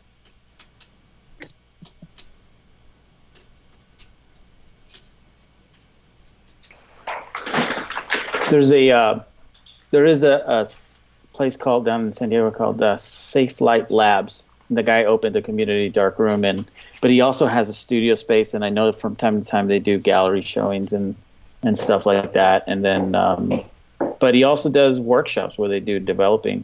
Um, he's been operational maybe for about five or six months now, and seems to be going well. But again, you know, it comes down like you know what kind of clientele you're going to get, and it's you know how much longer is this film? You know, hopefully it's for a lot longer, but realistically, how, how much longer is, is this film going to is to be viable, or or is going to be something that somebody's going to want to shoot and it's going to want to go pay money to go um, go to a place, right? Right. I mean, uh, you know, it seems like it's just it's it's still catching on. I feel like we're still trending upwards right now. And I think things like the Safe Light Labs are only going to help that cause.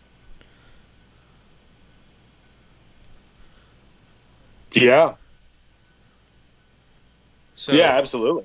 so I, I don't know. I just I think um you know, it's one of those things where it, it, it's awesome that they've only been open a few months and they're getting that that interaction, you know. Uh I, I who I've heard Andre I think talking about them a few times. Yeah, Andre's been supplying the, or Cinestill's been supplying them some film so people can go there and actually buy some film. I think the other nice thing about it is because he's in San Diego, he also has the beers and camera crew there. So they are also a good, um, Gotcha. a good group of folks that are help uh, helping push, you know, the the community darkroom, uh, you know, sense. So it, I think from time to time they may have functions there, um, uh, like actual meetups there as opposed to being at a bar or whatever. But um, but yeah, But yeah, I think you know it.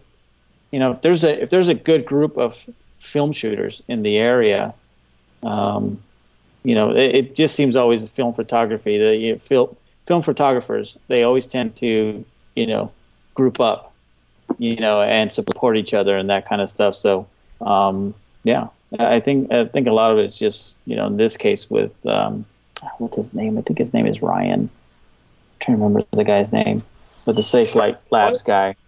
It's Rob. Yeah, from Safe Light. Ron. Yeah. It's Rob. Oh, Rob. That's right. Um, but in his case, he has that that help from the uh, from the San Diego crew of Beers and Camera to um, to kind of you know give them a little bit of client, a little bit of work, right, and that kind of stuff. Yeah. That's cool. So back to the frugal film project, we kind of got off on a little tangent there. Um, I've I've got a couple questions. Yeah. I got a couple questions for you on it. Um, so how has the project been for you? Has it been an easy go, or has it been um, like have you have you had months where you're just like, oh, I don't feel like dealing with this right now, or is is it just kind of like smooth sailing? Are you on autopilot for it? Um, I don't know that I'm on autopilot, but my my context has changed. You know where where I was viewing the um, the deadline as this like month long thing.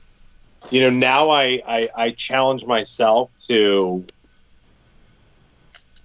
shoot a roll, say in two or three days, and that's not because of procrastination. right? Um, And it has been, but for me, I think it's more about um, like it, it adds another element of challenge to it. You know, how many times have, have have we seen it in the Facebook group or just in conversation with ourselves to be like, oh, if I only had more time to shoot, Mm-hmm. you know, and so there there's something like there's something really just like to get to get into the discipline of going out over lunch or you know like taking a walk in the middle of the day and walking two or three blocks and finding say okay today i'm going to and this is a this is a, a game that i play with my nephew when whenever we're out on a photo walk like when we're out on vacation is you know like we it's they're like theme shoots. You know it's like okay find things with um in in multiples of three. Or we're only going to shoot red doors. And what makes it really engaging for him is that he gets to choose. He gets to choose what the thing is and then we go and shoot it. We give ourselves an hour. Okay. I mean, that's a good way to Yeah, go about it. It's like it's kind of like uh, having a you- you're giving yourself a mini deadline.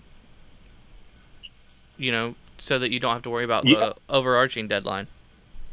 Yeah, and it just it, you know it's it's not even not I don't even really think about it as deadline. It just it's it's within um, there's an objective beyond just finishing the roll. Right.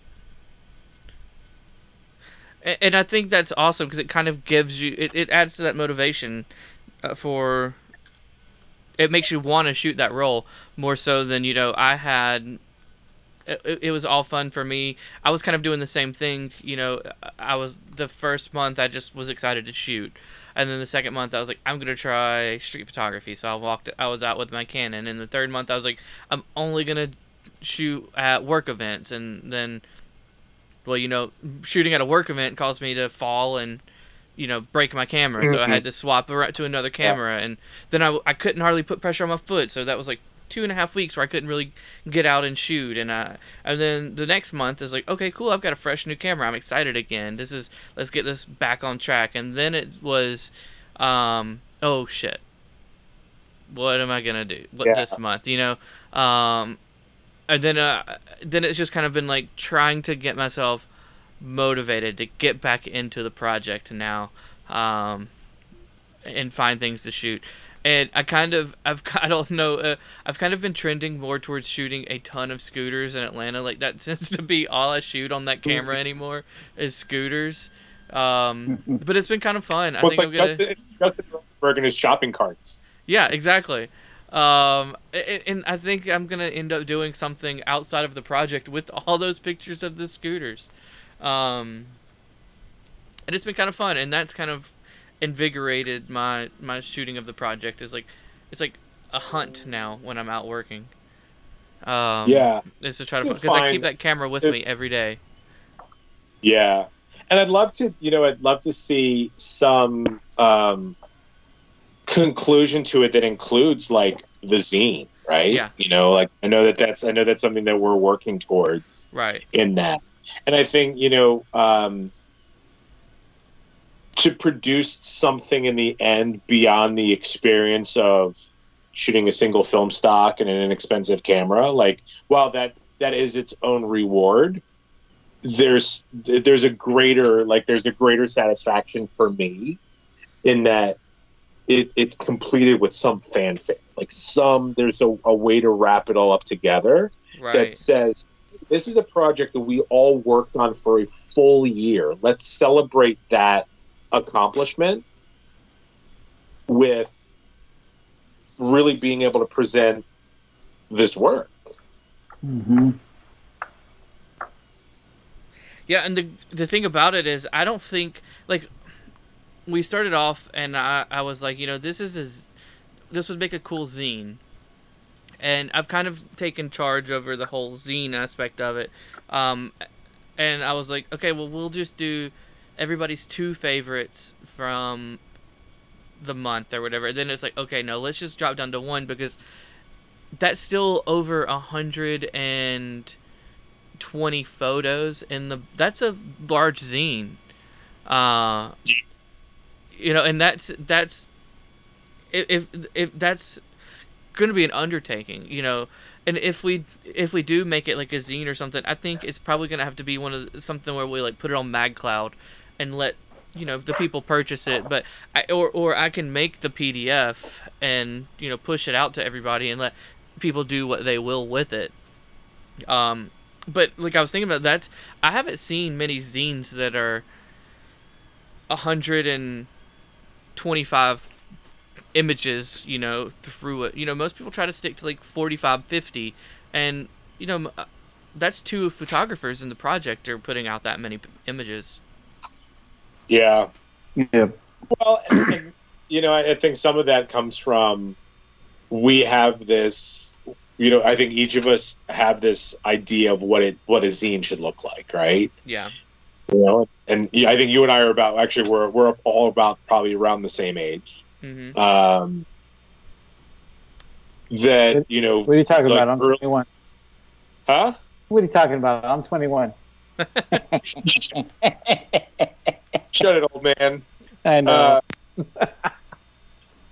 that you know we have this like early 90s idea of like the zine right that it's got to be self-produced and you got to be like it's like super emo and punk and you know like that that that is what a zine was and and i think that that framework is carried forward Yeah. you know? And so you know at one point great philosophical question right? Like when does a zine stop being a zine and when does it become a photo book? Well that's that's that's kind of an academic discussion. But why you know maybe by calling it the, the end project something other than a zine elevates it in everybody's mind. Maybe. Yeah. maybe not. Like words matter Yeah, I that's uh, that's what I was thinking is like I think of at the end of the project you know, it's, sometimes it's like pulling it seems like Sherry has to pull teeth to get people to follow through with certain aspects of the project and I think I would like I, I, I say uh, you know, obviously we're going to put it to the group to just, you know, decide whatever. But I think it would be nice to have a page in each book just like a photo of like have people take at least one selfie throughout the project on the film and then whether it be their six that they choose for the month or not um, but have them take one selfie and have like that picture in the book with like a brief statement from that photographer of like how the project was for them you know what i mean? I think that would be a really cool addition in you know like the back of the book because there's only 14 of us uh, or 13 of us now. Um, I, I- you know that's just an idea. Uh, i haven't really put it out there yet but i think you know obviously now that it's out there it's probably something i should post up in there but um, you know as far as the zine goes i think it, it, it, it's more yeah well it's more like a um, icing on the cake top or cherry on the cake situation you know? Yeah. Yeah, just it, it's I it, you know I think what's for me what's been um, most exciting about it is looking at it and see like we all approach it from different not just in the subject matter, right? Like certainly what catches your eye is going to be different from what catches my eye, which is different with from Sherry and from Sam and everybody who else is a part of the group, you know, and is involved in the project. Um, but how we approach the work you know like the the task of shooting that that that roll every month. And you know i i i, like to challenge myself in in ways that you know are less deadline driven. Because i mean i mean my my whole life is dictated by deadlines when this needs to go to this client when this need when this needs to go for internal review when I need to do this, when I need to do that. Like any opportunity that I can lessen the impact of deadlines, I welcome it. yeah And I recognize that like without deadlines, my life is, you know, just caught in the wind, and and and that's not effective. Yeah. Sorry, you're getting all like the life coaching stuff, and you're getting it all. Yeah, that's what we're here for, man. People people think that we're just a bunch of a bunch of jokesters over here who, you know, just want to cuss a lot and and make crack jokes, but you know, we like to we like to sneak up behind you and hit you with some knowledge. Hit you, hit you with some real stuff out of nowhere. You know, you, you you come for the jokes and you stay for the good stuff. There you go. Um, so we're starting to run long. Um, but we I still have a couple questions. Ed, I, I don't even think we've given you much of a chance to talk tonight. Um, do you do you have? Here's your chance, Ed. Okay, I'm just gonna put it out there. If you got anything to say, say it now, because you're not getting to talk again the rest of the night. I'm Um, I'm trying to think what I want to say. Um, All right, I don't get, know. That was of really good. no. Um, no, I'm good, man. I'm just trying to. Uh, there's just so much information coming coming through these uh, headphones right now. yeah, So, no, that's for sure. yeah, and then you know I didn't get a chance to be part of the of that project, and I think it. You know, I think I, I it, it would have been fun Yeah. for sure. Um, but yeah, you putting that zine together, that you know, and then just trying to figure out the right number of images and you know, um, laying out and all that stuff. You know, that's that's going to be some some work there. Well, see, Yeah. what, what I've done with it so far is I've just got a folder in a, a file in Lightroom, and the way everything works is like we work through my Dropbox. Um, that it's getting everything gets uploaded to my Dropbox, and Sherry just has access to my Dropbox. So uh, there's a folder, and the way it works is like everybody's got their na- a folder with their name in the thing, and then each one's got a month in it um, and you drop your photos in that month. Well, inside each one of those is a label for favorite. So, what at the end is going to happen is the favorites from each of those are going to get pulled, and it's going to get the way it's going to be laid out is just kind of like from start to finish. You know, um, I think I'll probably go alphabetical order in the book just because that makes the most sense.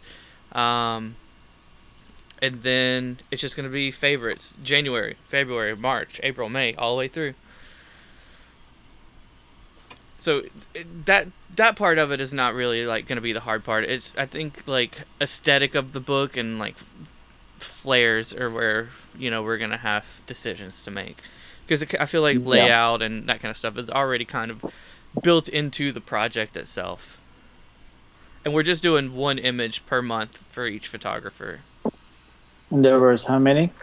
um, it started off with 14 and i think one of them has fallen out of the project so 13 Yeah, I think. Uh, You know, I should send you. I should send you a copy of these zines. It's called uh, Purpose Magazine that I was part of um, with a guy on Twitter, um, and he did something similar. And it's, you know, there's a lot of pages to it. So maybe in the next week or so, I'll I'll, I'll ship you out that stuff so you can take a look at it. all right Yeah, just to give you ideas. yeah that'd be that cool kind of. I mean, it's no hurry. We've still got six months until this project is over. Oh, okay. yeah. Yeah. Okay. Well, well, in that case, let me browse through it first before I send you. Yeah, it, it's like a, it, it's like a, um, it's like, it's a project that, that that's building on itself. The zine is like it's it's not like a got to get this done now sort of situation. Like as people add to that favorites folder, like I will pull their I pull their photo out or whatever and add it to the January to the February whatever. Okay. Um, okay, so we've we've touched on that. Let's real quick. We've talked a good at length about this twenty two thirty eight project. Um, how? So you and actually the two of you and Michael are going to be doing a twenty two thirty eight project. How did the or podcast for the project? How did this come about? I know uh, originally Michael had talked about wanting to turn it into a podcast, but how did you two knuckleheads get wrangled into it? Um, I think just by association. just by association.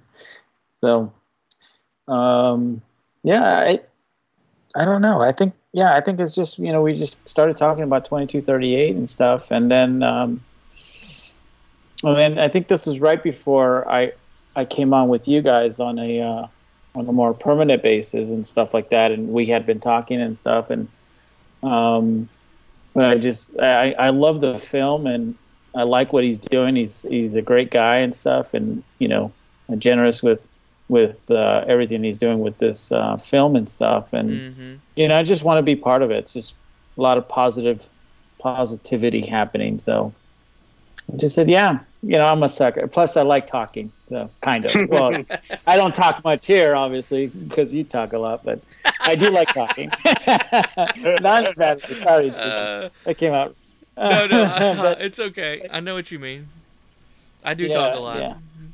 I, I like talking about uh, photography and, and that kind of stuff. Uh, you know, I don't I don't get too touchy feely about you know my experiences with photography, but but I like hearing everybody else's because you know maybe maybe it'll spark something in me to, to start feeling that way. But um, but yeah, yeah, I think that's that's kind of where it started. I was just I was just there when he started putting it together in his mind.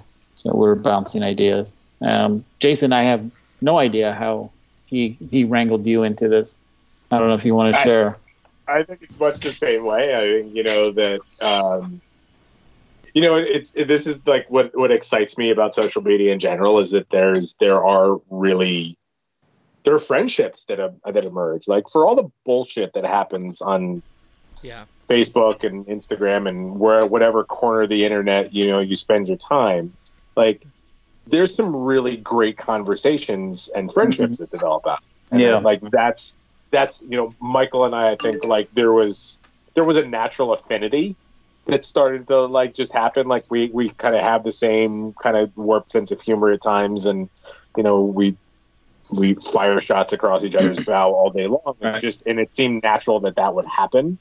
Um, a- a- around this film stock, I think like what's good at what really interests me in in this series of discussions, and I'll leave, I'll frame it that way because I don't know.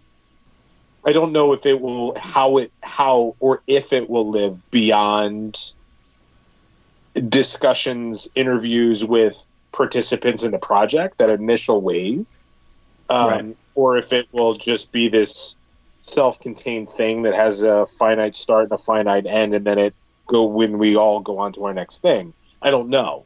Yeah. Um, but you know what? What it really excites me about this is that there's, in the same way that we were talking about the Frugal Film Project, everybody's eh, has their own perspective and and why they're interested in this particular film stock. Like, you know, there's a really interesting cross section. You have those who have tested the hell out of this stuff, who have done you know splitting rolls into six frame strips and doing multiple um, multiple developers and really kind of understanding how the film, you know, with the, the, the unique character that it has. they got nerdy And with it. Yeah.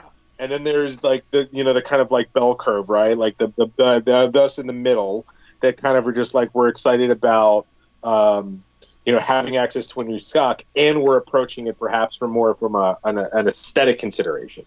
And then on the other side, like on the other side is those who are just super jazzed about experiment Mhm. and not not experimenting in the testing way, but just going out and shooting and seeing what they get. right. And and like I think that's what's going to be really interesting in you know as we go through these series of of interviews is to get this cross section. You know that everybody's approaching in really different and unique ways. Um, within the container of a single film stock. right. Yeah. Yeah. And it's such an interesting film stock as well that you kind of ha- get to see the photographers come through the film as well because it for what it is it everybody seems to get their own unique look out of it.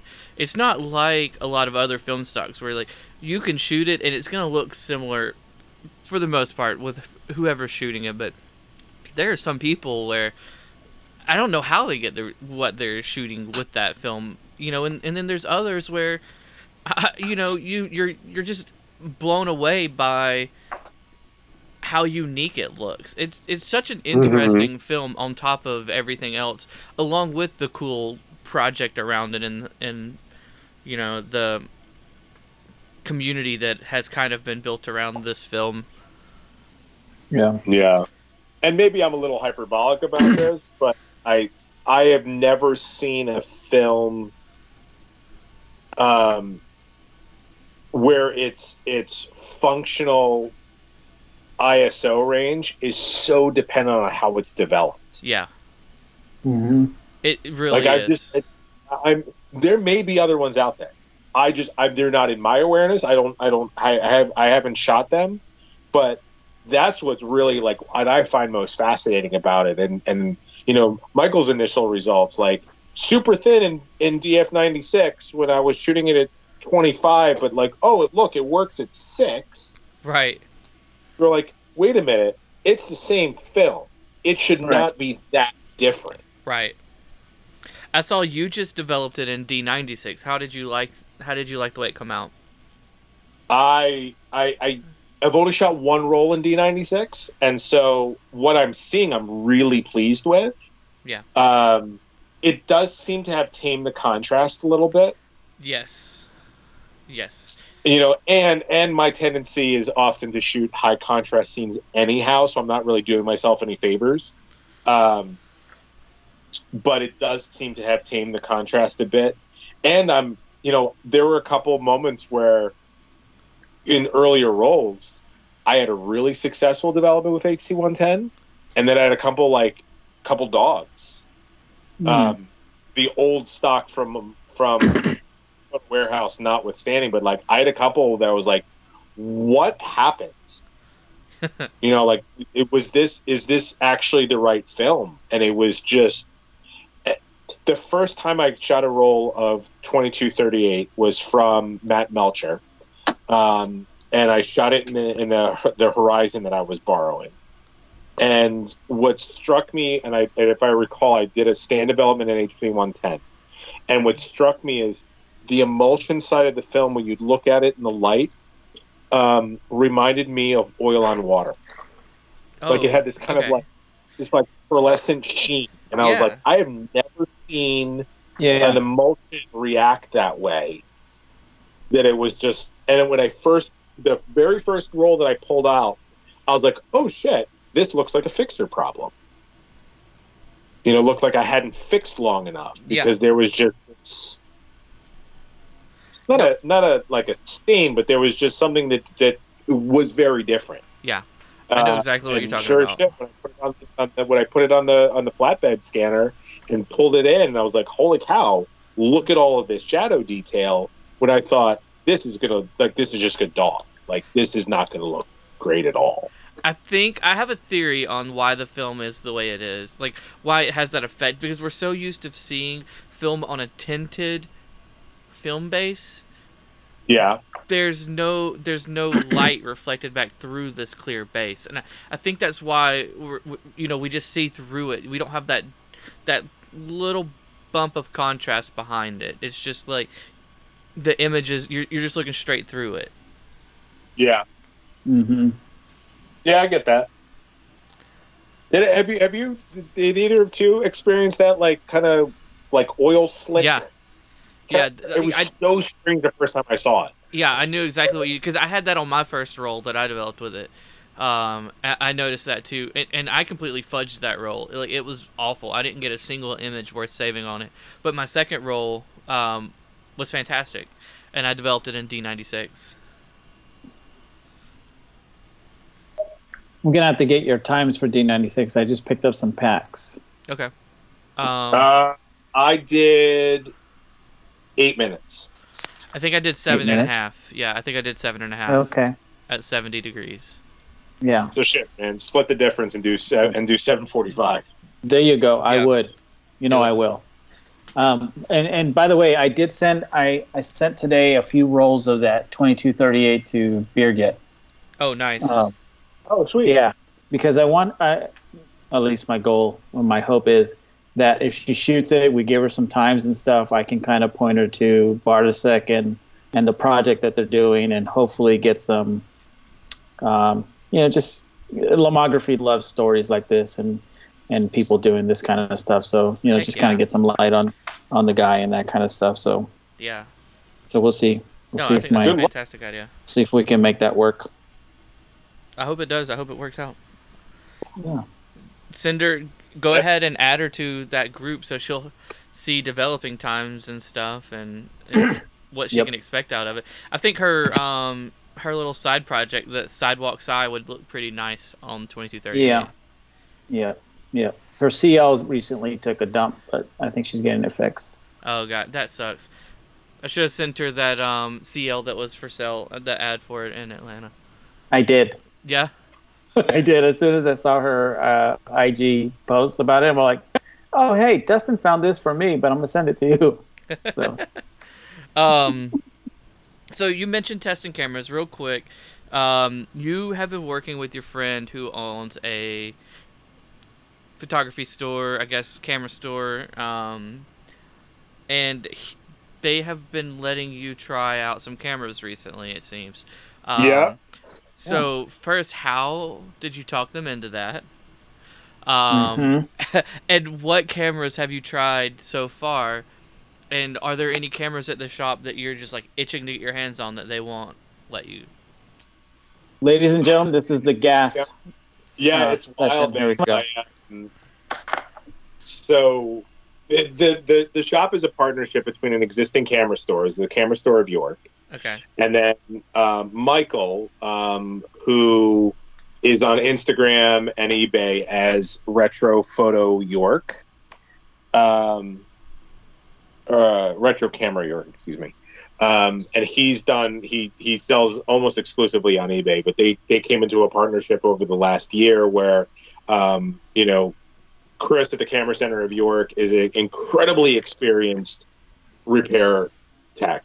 Um, the dude is like Google. You know, like you you walk in with a um, with a bum camera and you describe the problem, and he can almost always identify exactly what's happening, not just in a gross like oh the the lever is not working, but knows down to which gear inside the linkage and and the the nuance of that particular camera model of what's happening Gotcha.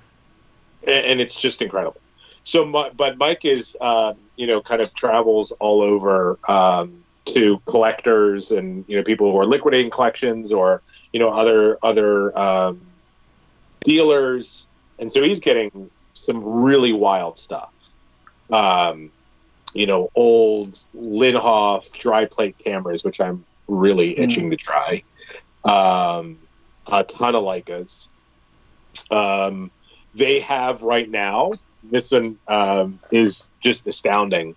So they've got an un, uh, an M4 um, with a with a busted shutter curtain um, without a serial number, and what they suspect it is is that it, this was a prototype that was released before production.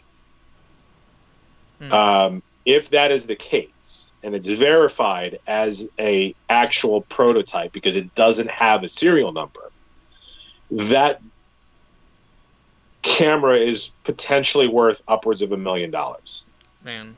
Oh shit! Yeah, Oh man. because just for the for the collector, like the collectorability collectability of it, um, and the rarity of it. So Mike really deals in, in a lot of Leica and, and a lot of Rollei. You know, it's he has amassed a personal collection and knows serial numbers and what's what's rare based on the the, the runs. Um, you know, this is pre one million, and so this this is in this particular factory. This is came out of this came out of Canada. This is out of Germany, and and it, it's it's just astounding, like the knowledge that he has um, in what he's working with. So you know he's dealing with old Summicron lenses and you know old Zeiss glass and Aero Ektars, like some of the um, aerial systems. You know this is this the front element on some of these lenses is 10 to 12 inches because this is a camera that would have been mounted on a plane. Wow. It just, I mean, it's amazing some of the stuff that he gets. So what have I, what has he let me borrow? I borrowed the Horizon from him, which, you know, is, it was super fun. Um, if I could remember to keep my damn th- a finger out of the frame, yep. shooting those Yep. pan- a pain in the ass because every time I would like just the top of my knuckle would be in the bottom right hand corner of the of the image. Uh, Um, yeah, and that was I found that I found that camera really challenging to frame because if you weren't looking at it through the viewfinder straight on, your perspective would shift enough that you you weren't getting an accurate 120 view, okay. and so it became difficult to frame the edges on um, because that like that front the viewfinder's curved and it throws the perspective. Gotcha. The Horizon um, most recently just took back the GS645S. Um, you know, which like is a camera I really enjoyed using, um, and I realized it just wasn't for me. Okay. Like, was really jazzed about shooting it. I love shooting. It's a great, like the super sharp lens um, is a little delicate, right, Ed? Oh, the you're talking about the one with the bar in front of it? Yeah, with the roll bar. Yeah, I never liked that one. I like the lens, but I didn't like that one. Have you guys shot the one that pop? That's the one that has the version that has a pop out lens too, right? Well, there's yeah, there's that that series. There was the the wide, which is a fixed sixty millimeter f four, and then there was the folder, which had a seventy five. 75, right. I Yeah, always the- wanted the 75, but I was always worried about the folder itself. Um, this I the one that I shot was the the fixed sixty wide, Yeah. uh, which great glass, fantastic glass, but for some Mhm. unknown reason, Fujica had the metal um, lens barrel, and where it attached to the body of the camera was plastic. So if there Hmm. was any side impact to that lens, it would just throw it out of whack, and you Yeah. like you'd see that in the viewfinder um, with the rangefinder assembly. It would the rangefinder patch would jump. So like if you if you were um, you know catching focus, you would you'd turn you'd turn the lens um, to focus, and the range patch would hang for a second, and then it would jump into place. Mm-hmm. Yeah. But yes, Yeah. that that like that roll bar was a way to protect against that 'cause any side impact. That's one thing to know about that camera if you're interested in one. To check out the rangefinder assembly, and if there's any jumpiness, it's likely because the lens has been bumped, um, and they're just they're challenging to fix. Mm. Uh, what else have I borrowed from him? Yeah. Uh, also check out like the where that metal bar connects on that on the plastic end. Um, the one that I got had a crack in it. And, Yeah. uh, that that just caused all kinds of crapola. So they're very Yeah, sensitive. I loved shooting with that camera. Um, once I got used to all of the, the the shutter, aperture, and focusing are stacked on the lens barrel, and so it's just a question of like knowing where your fingers fall. Okay, I'm this because it's really easy to, to to bump it out of um, out of your intended aperture because you think you're on the on the focusing uh, on the focusing ring, so they're stacked. yeah. So it was just a, it was a question of like finding like where that is. But it, they they've got some really amazing stuff. Um, he's just had and and I'm not an SLR guy, but he just had some amazing Pentax six sevens, um, in like all three models. From the six seven, the six by seven, and then the six seven two. Hmm. And they're they're gorgeous. I mean, they were beautiful. So the value that he adds is when he's getting these cameras in, um, he'll take them to Chris to do like CLAs and, and repairs. And so when you're buying used equipment from him, you're buying minty stuff. Gotcha. Mm.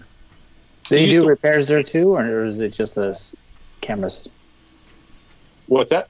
They, do they do repairs there too, or is it just? Yeah. Oh, Yeah. Yeah, I mean, he's uh, any, any any camera I get a hold of, I take it into them just to take a, take a once over on.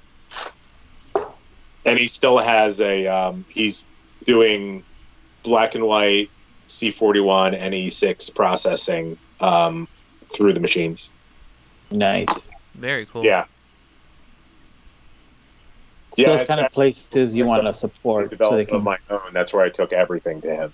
Mm-hmm. Yeah, that definitely is the kind of place that you want to support and Yeah. feed your money Yep. into. Well, yeah. Rad.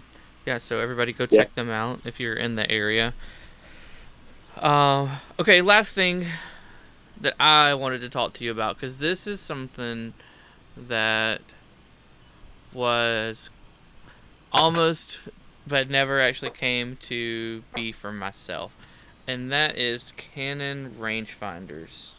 Um, I've talked before about different cameras that I was looking for. Um, you know, like when when Johnny was on and we were talking about the Konica and the Bessa and um, whatever, all of those. But what we didn't talk about were the Canon, um, the P's and the VTs and all that. And those seem to be Mhm. your bread and butter. You, Mhm. um, how you you haven't been shooting them too terribly long though, right? No, I got the P. Uh, about a year ago, probably actually a little less than that. Um, and you know, I like the my my first rangefinder was the QL seventeen, Yep, Yep, got one of those. and that's that was that was my daily driver for you know from the minute that I bought it until I got my P. Um, and I, you know, I shot the. I had a Zorky 4K, which was, you know, kludgy and you know. Let's just say that the the, the Russian rangefinders are unique. Yeah. Um, big thing to remember with them is that the, the way that the shutter, um, the the film advance and the and the shutter linkage are are together that if you change the shutter speed before you advance the film, um, you could wind up with a paperweight. Like there's a pin that can shear off inside that assembly. Um, Mhm. So it's very important that if you have a Russian rangefinder, whether it's a Fed or a Zorky or any of those variations, that you advance the film first before you sh- set the shutter speed make any adjustments to the shutter speed because it's one of those like it's the lift and turns. Gotcha. So Uh, you snap it off and you're done. Yeah, and and it's just at that point it's worthless. And they're you know they're really inexpensive. So if you break it, you can locate another one pretty inexpensively Right. um, with the like Industar three fifty three five. That's the pancake lens, right? It's a it's not the pancake, but it's pretty low profile. Okay. Um, it's of that pancakes. Yeah, that one's weird because the aperture setting on the lens is nestled in against the front element. And you almost have to get in there with a thumb and turn it Gotcha. Uh, as opposed to like an out like a, a ring on the outside of the barrel.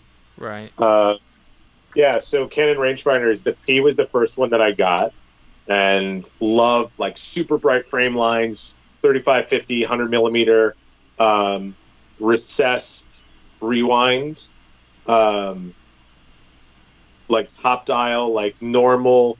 The, the Canon had a, has been doing had been doing rangefinders uh, to compete with Leicas from like the Leica three.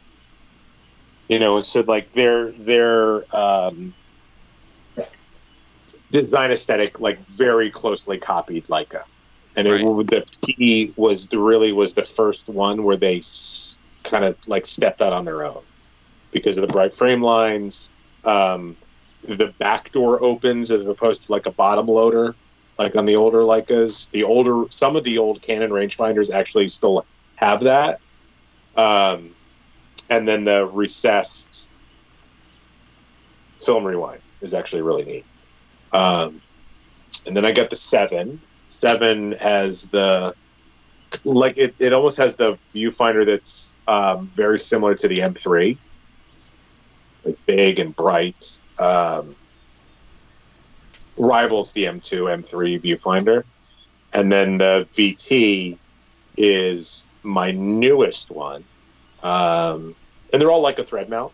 So I roll with a 51.8 and a 31.8, the Serenar, the, the Canon lenses, Mm-hmm. uh, and they just I switch it between the bodies. Would you say like a thread mount? You mean the 39 or just the M? It's the 39. Okay. Yeah, it's the the, the screw mount. Yeah, yeah. Okay. Yeah, I'm not very familiar with the different names, but thank you. Yeah, so Serenar was the um, is like Canon's house Gotcha. brand for lenses, um, and they're really affordable and super sharp. Like it's at wide open, you get a little fall off, you get a little vignetting at 35, wide Mhm. open. Yeah. Um, but they're they're sharp corner to corner. Yeah, I was looking at getting one of those. Um, when I ended up sticking to my, I say sticking. I ended up picking up the um, 35 millimeter f2.5 Color Skopar from Voigtlander for my Bessa. But I was looking hardcore at Johnny's um, recommendation, the Canons. Um, They're just they're really just well designed. They're understated, and you know, like you can buy some pretty minty copies from Japanese sellers for under two hundred bucks. right, you're talking about the lenses. Oh, I'm talking about bodies. Oh wow, really? Is that just bodies or bodies with lenses? Um, it varies, you know, like body body lens. Um, you might be looking at maybe two fifty to three, depending on the model. Um, but Ps are really plentiful and beautiful. Um, yeah, I just I love rangefinders. Like they just they they work with the way that I shoot. Um, and, and and I had to be very intentional about not shoehorning rangefinders into only being street cameras, only being for documentary slash um, photojournalist slash street photography style stuff that I've, you know, taken them out to do travel, to do landscape, to do some unconventional usage of them to really pu- prove to myself that they're capable of doing that. And there's times when I'm like, yeah, I could probably use a SLR here. And I've got one. I have a Canon FTB. That really I keep around for my wife because she likes to shoot it occasionally. Yeah, I, my wife shoots the either the Minolta or my her AE1 program, whatever. Um, yeah, I do the same thing though. I shoot my um, Bessa pretty much all situations. It's it's it's become my go-to, my most enjoyed camera, and just because you know rangefinders have just gotten they're easier for me to shoot at this point when when I wear glasses and stuff than an SLR. Um. Okay, so all that said, which one, if somebody was thinking like right now, like, oh man, he's kind of talked me into checking this out, which one would you recommend for as far as a body for them to go pick up and and check out? Canon P. The P. The P. Yeah. Um, and I like what Johnny said is that the P is every bit as capable and really was designed as the direct competitor to the M2 Hmm. for a fraction of the cost. Yeah, exactly. That's that's exactly how I describe my R2A. It is just as capable as an M7 for a fraction of the cost. Yeah. It's got all the I mean, don't get me wrong. plus. I'd love to. I'd love to own a Leica, um, probably an M2 because I shoot 35 frame lines a lot. Um, and I don't have that kind of scratch right now.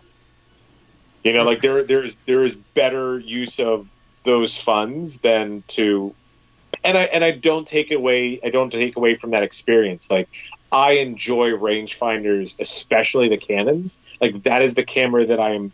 Those are the the the style and the overall aesthetic and the layout of those cameras. Just I know so well that they are they are the extension of my arm in a way that no other camera that I shoot has ever been. Right. Um, is that inherent to that camera? No. Um, but they work really well for me. Yeah, they are gorgeous cameras. That is for sure. Um, I've I've never gotten my hands on a P or any of them. The only Canon rangefinder I have to judge is my QL17, which the rangefinder, you know, has been found wanting. Uh, and Mhm. especially with my my Bessa. My Bessa has do what? It's a great sharp lens. Oh yeah, the lens is fantastic. It's just the rangefinder is not so much. Mm. um, and it, it might just need to be cleaned and whatnot. Um, I just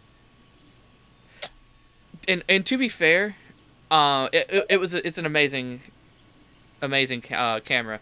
I just once I got my Voigtlander, like I've not seen frame lines as bright as the Voigtlanders. Like they stand out in complete darkness. They're so bright.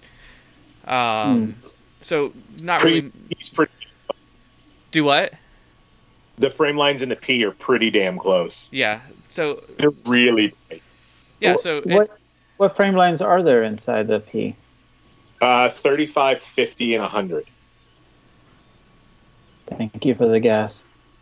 Yeah. now there, I would. s- Uh, my ideal, if I was going to design a Canon rangefinder that would have existed 40, 50 years ago, it would have had the bright frame lines of the P with the switchable frame lines of the 7. So the 7 actually has switchable frame lines. The P just has them all in the same uh, field of view. And they're very clearly marked. So they're not, there, there's, you're not going to mistake a 50 for a 35. Um, but the switchable frame lines is a, is a nice, nice add on and the seven has a um, a selenium meter. But the P what does does the not P have, have? I don't. It doesn't have P one. does. No, No, the the P is the P does not have a meter. Um, and I actually found a little cult selenium meter that can slide into the um, hot shoe, um, or I just carry my Sekonic L308s. Yeah, a lot of people get the little Voigtlander um, light meter that slides into the top also to go on older Me too. rangefinders. Yeah, Yeah.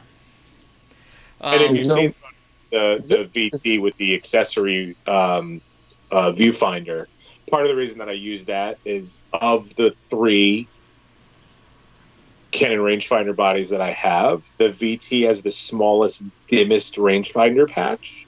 um, and it, it, it, one, it needs a cleaning, and it's just, you know, just the way it was designed, it was much smaller comparatively. Um, so I find it easier to use the an accessory viewfinder to frame. And it was a giant pain in the ass the first like week I had it.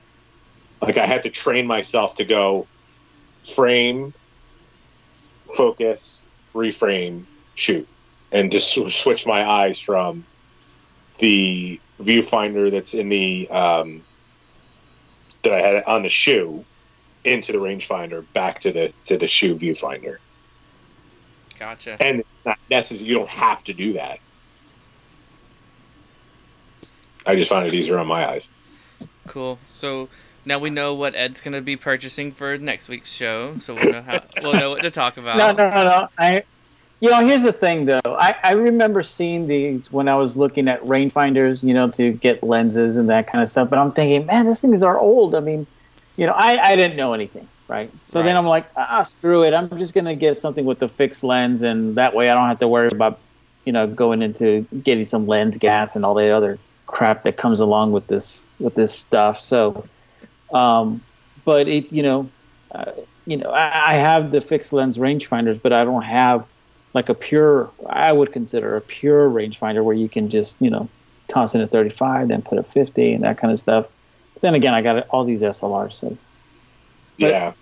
I'm still looking. Don't. I'll, I'll trust me, buddy. I'll be hitting you up for sure.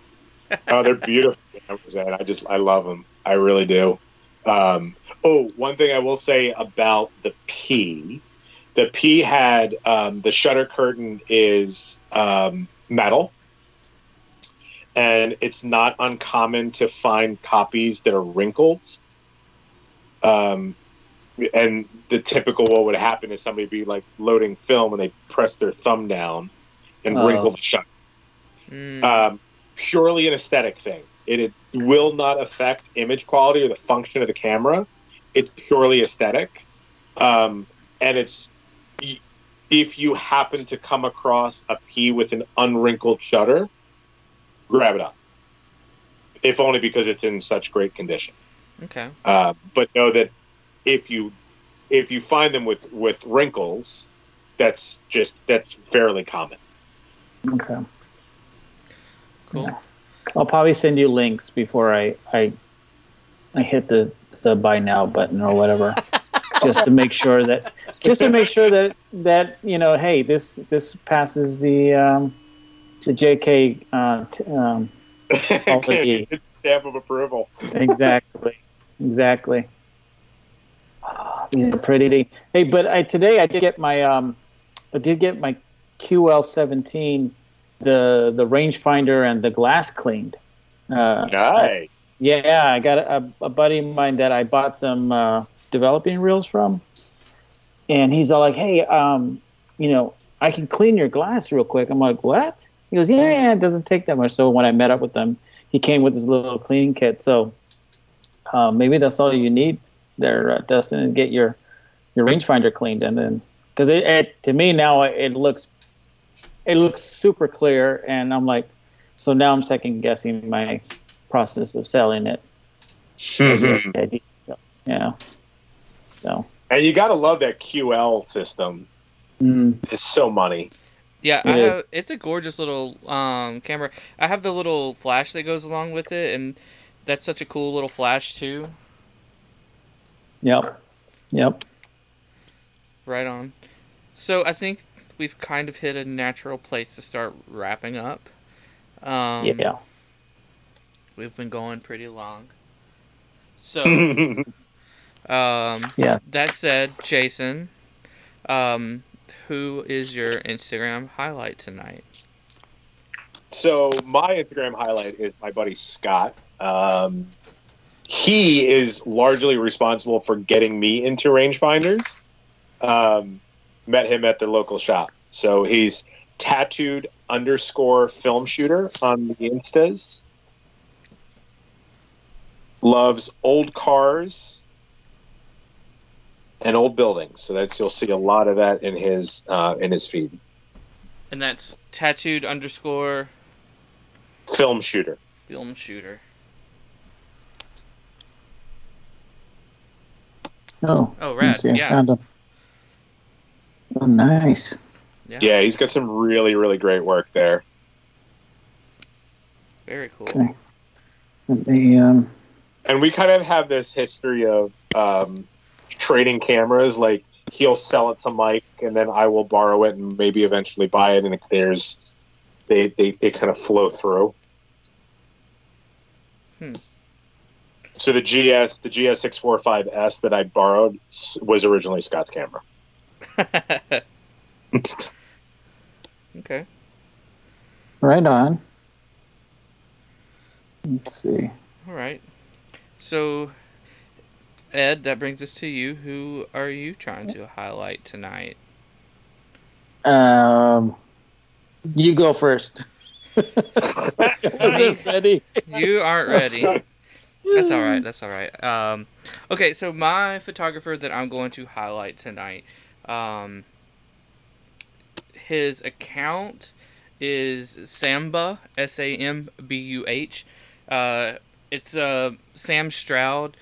He has like he does black and white and color, and it's all formats. Um, I want to say he shoots a Hasselblad 500C, a Pentax, a Crown Graphic, a Leica, all kinds of cool stuff. Um, but his composition is what really drew me to his page.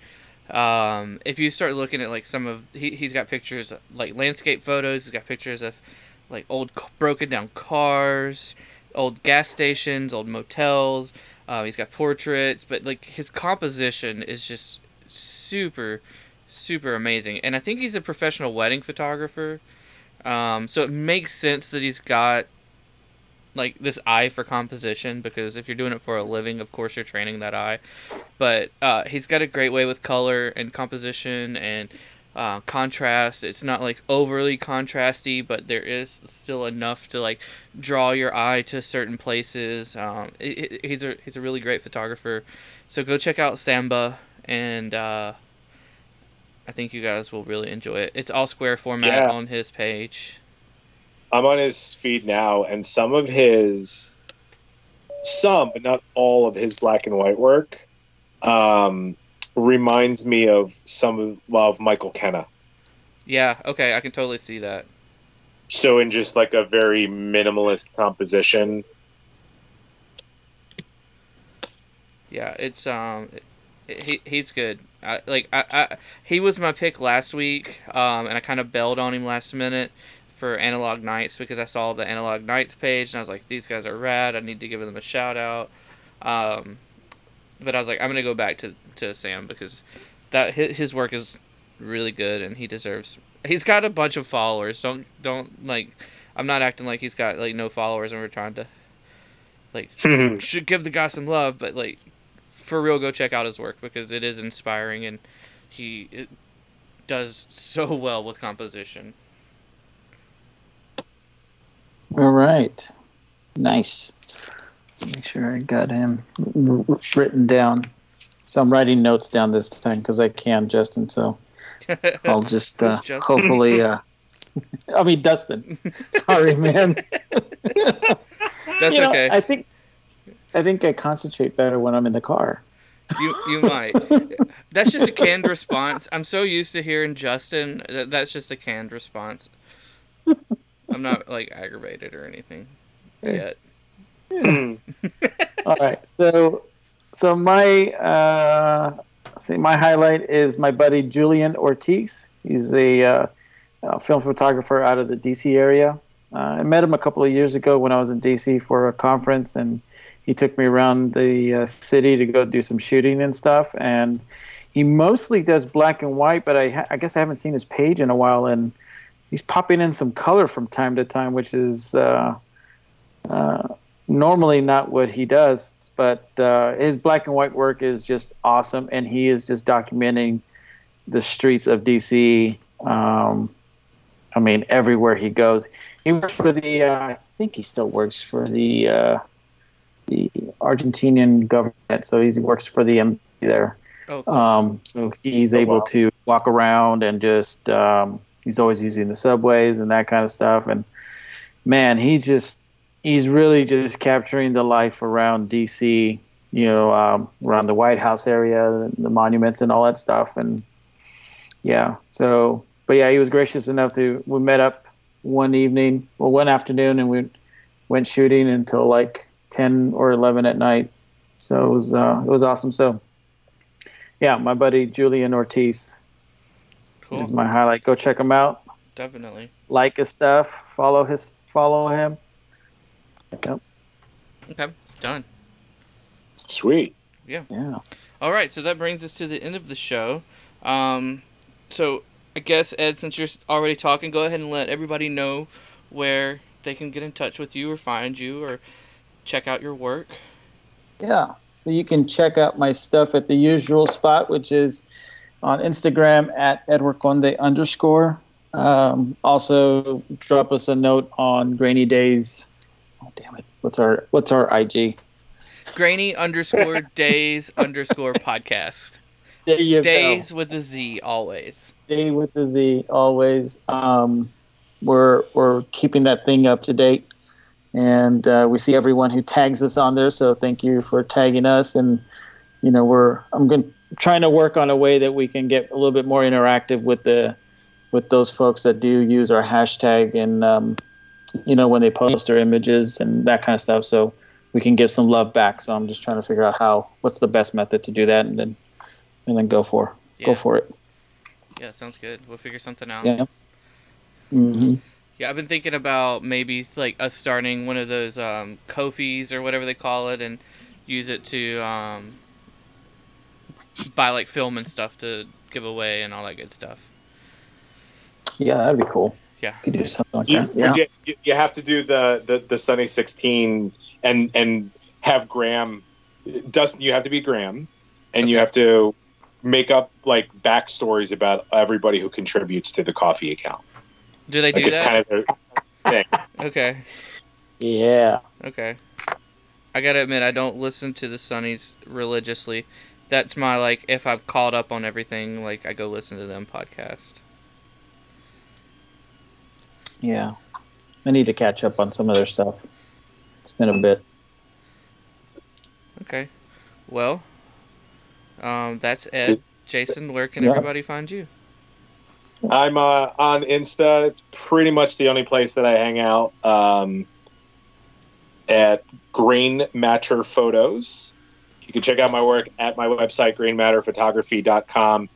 And worst comes to worst, I'll be hanging out with those negative positive chumps. So I'll see you there.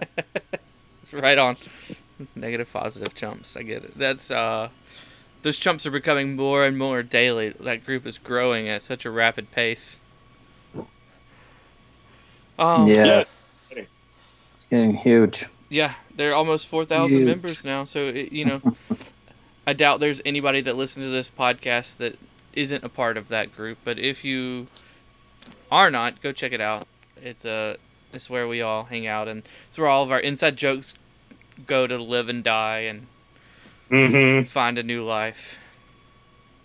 So that Yep. said, you can find me uh, on Instagram at For the Love of Grain. Um, I haven't posted there in a while, but I do have my personal account uh, that I do post stuff onto. I haven't promoted it in a while. Uh, it's just decogsdale87. If you want to go check that out, sometimes I post um, just more fun stuff. Um, still photography related a lot of the time, but um, not like quote unquote serious work. Uh, I do. I still do troll the Instagram, even though Ed has taken over posting and doing all the good good job he does with it. Uh, I do still read messages and get back to people, so you can get in touch with us there. Um, I also man the Facebook, so if you send us a message on Facebook, um, you can get in touch with us that way. Um, and speaking of Facebook, um, we're gonna start posting like more stuff to the Facebook. I- I think we're gonna try whatever we can come up with, um, like articles and stuff that we find that might be interesting. Um, I know when I do the book club episodes, I'm gonna be posting links to said zines if they are still available, or or books that I'm uh, reviewing or talking about, whatever. Um, places where you could check them out. So be sure to go and like our Facebook page. That's also going to be where we put up the poll for our logo contest. So you still have about a week to get in any sort of logos for the podcast if you want to participate in our Mhm. logo challenge. There will be a swag bag at the end for the winner. Uh, if you want to find out what that is, go back a few episodes where we announced it. I think it was with was it with Joey Reddy or Mike Padua.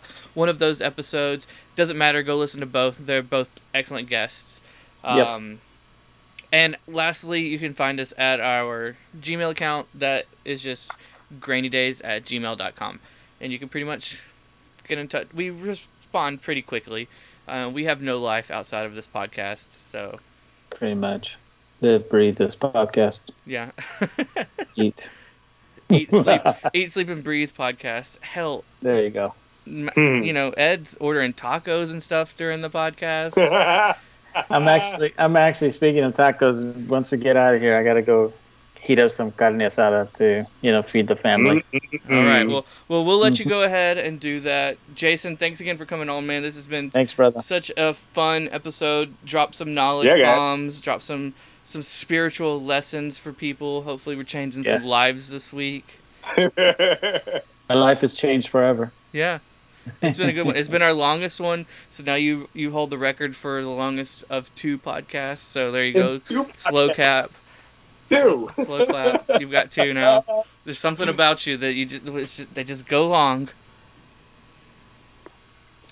All right, so everybody, thanks for listening. This has been Grainy Days, and we will see you next time. All right, see you boys. See ya. See ya.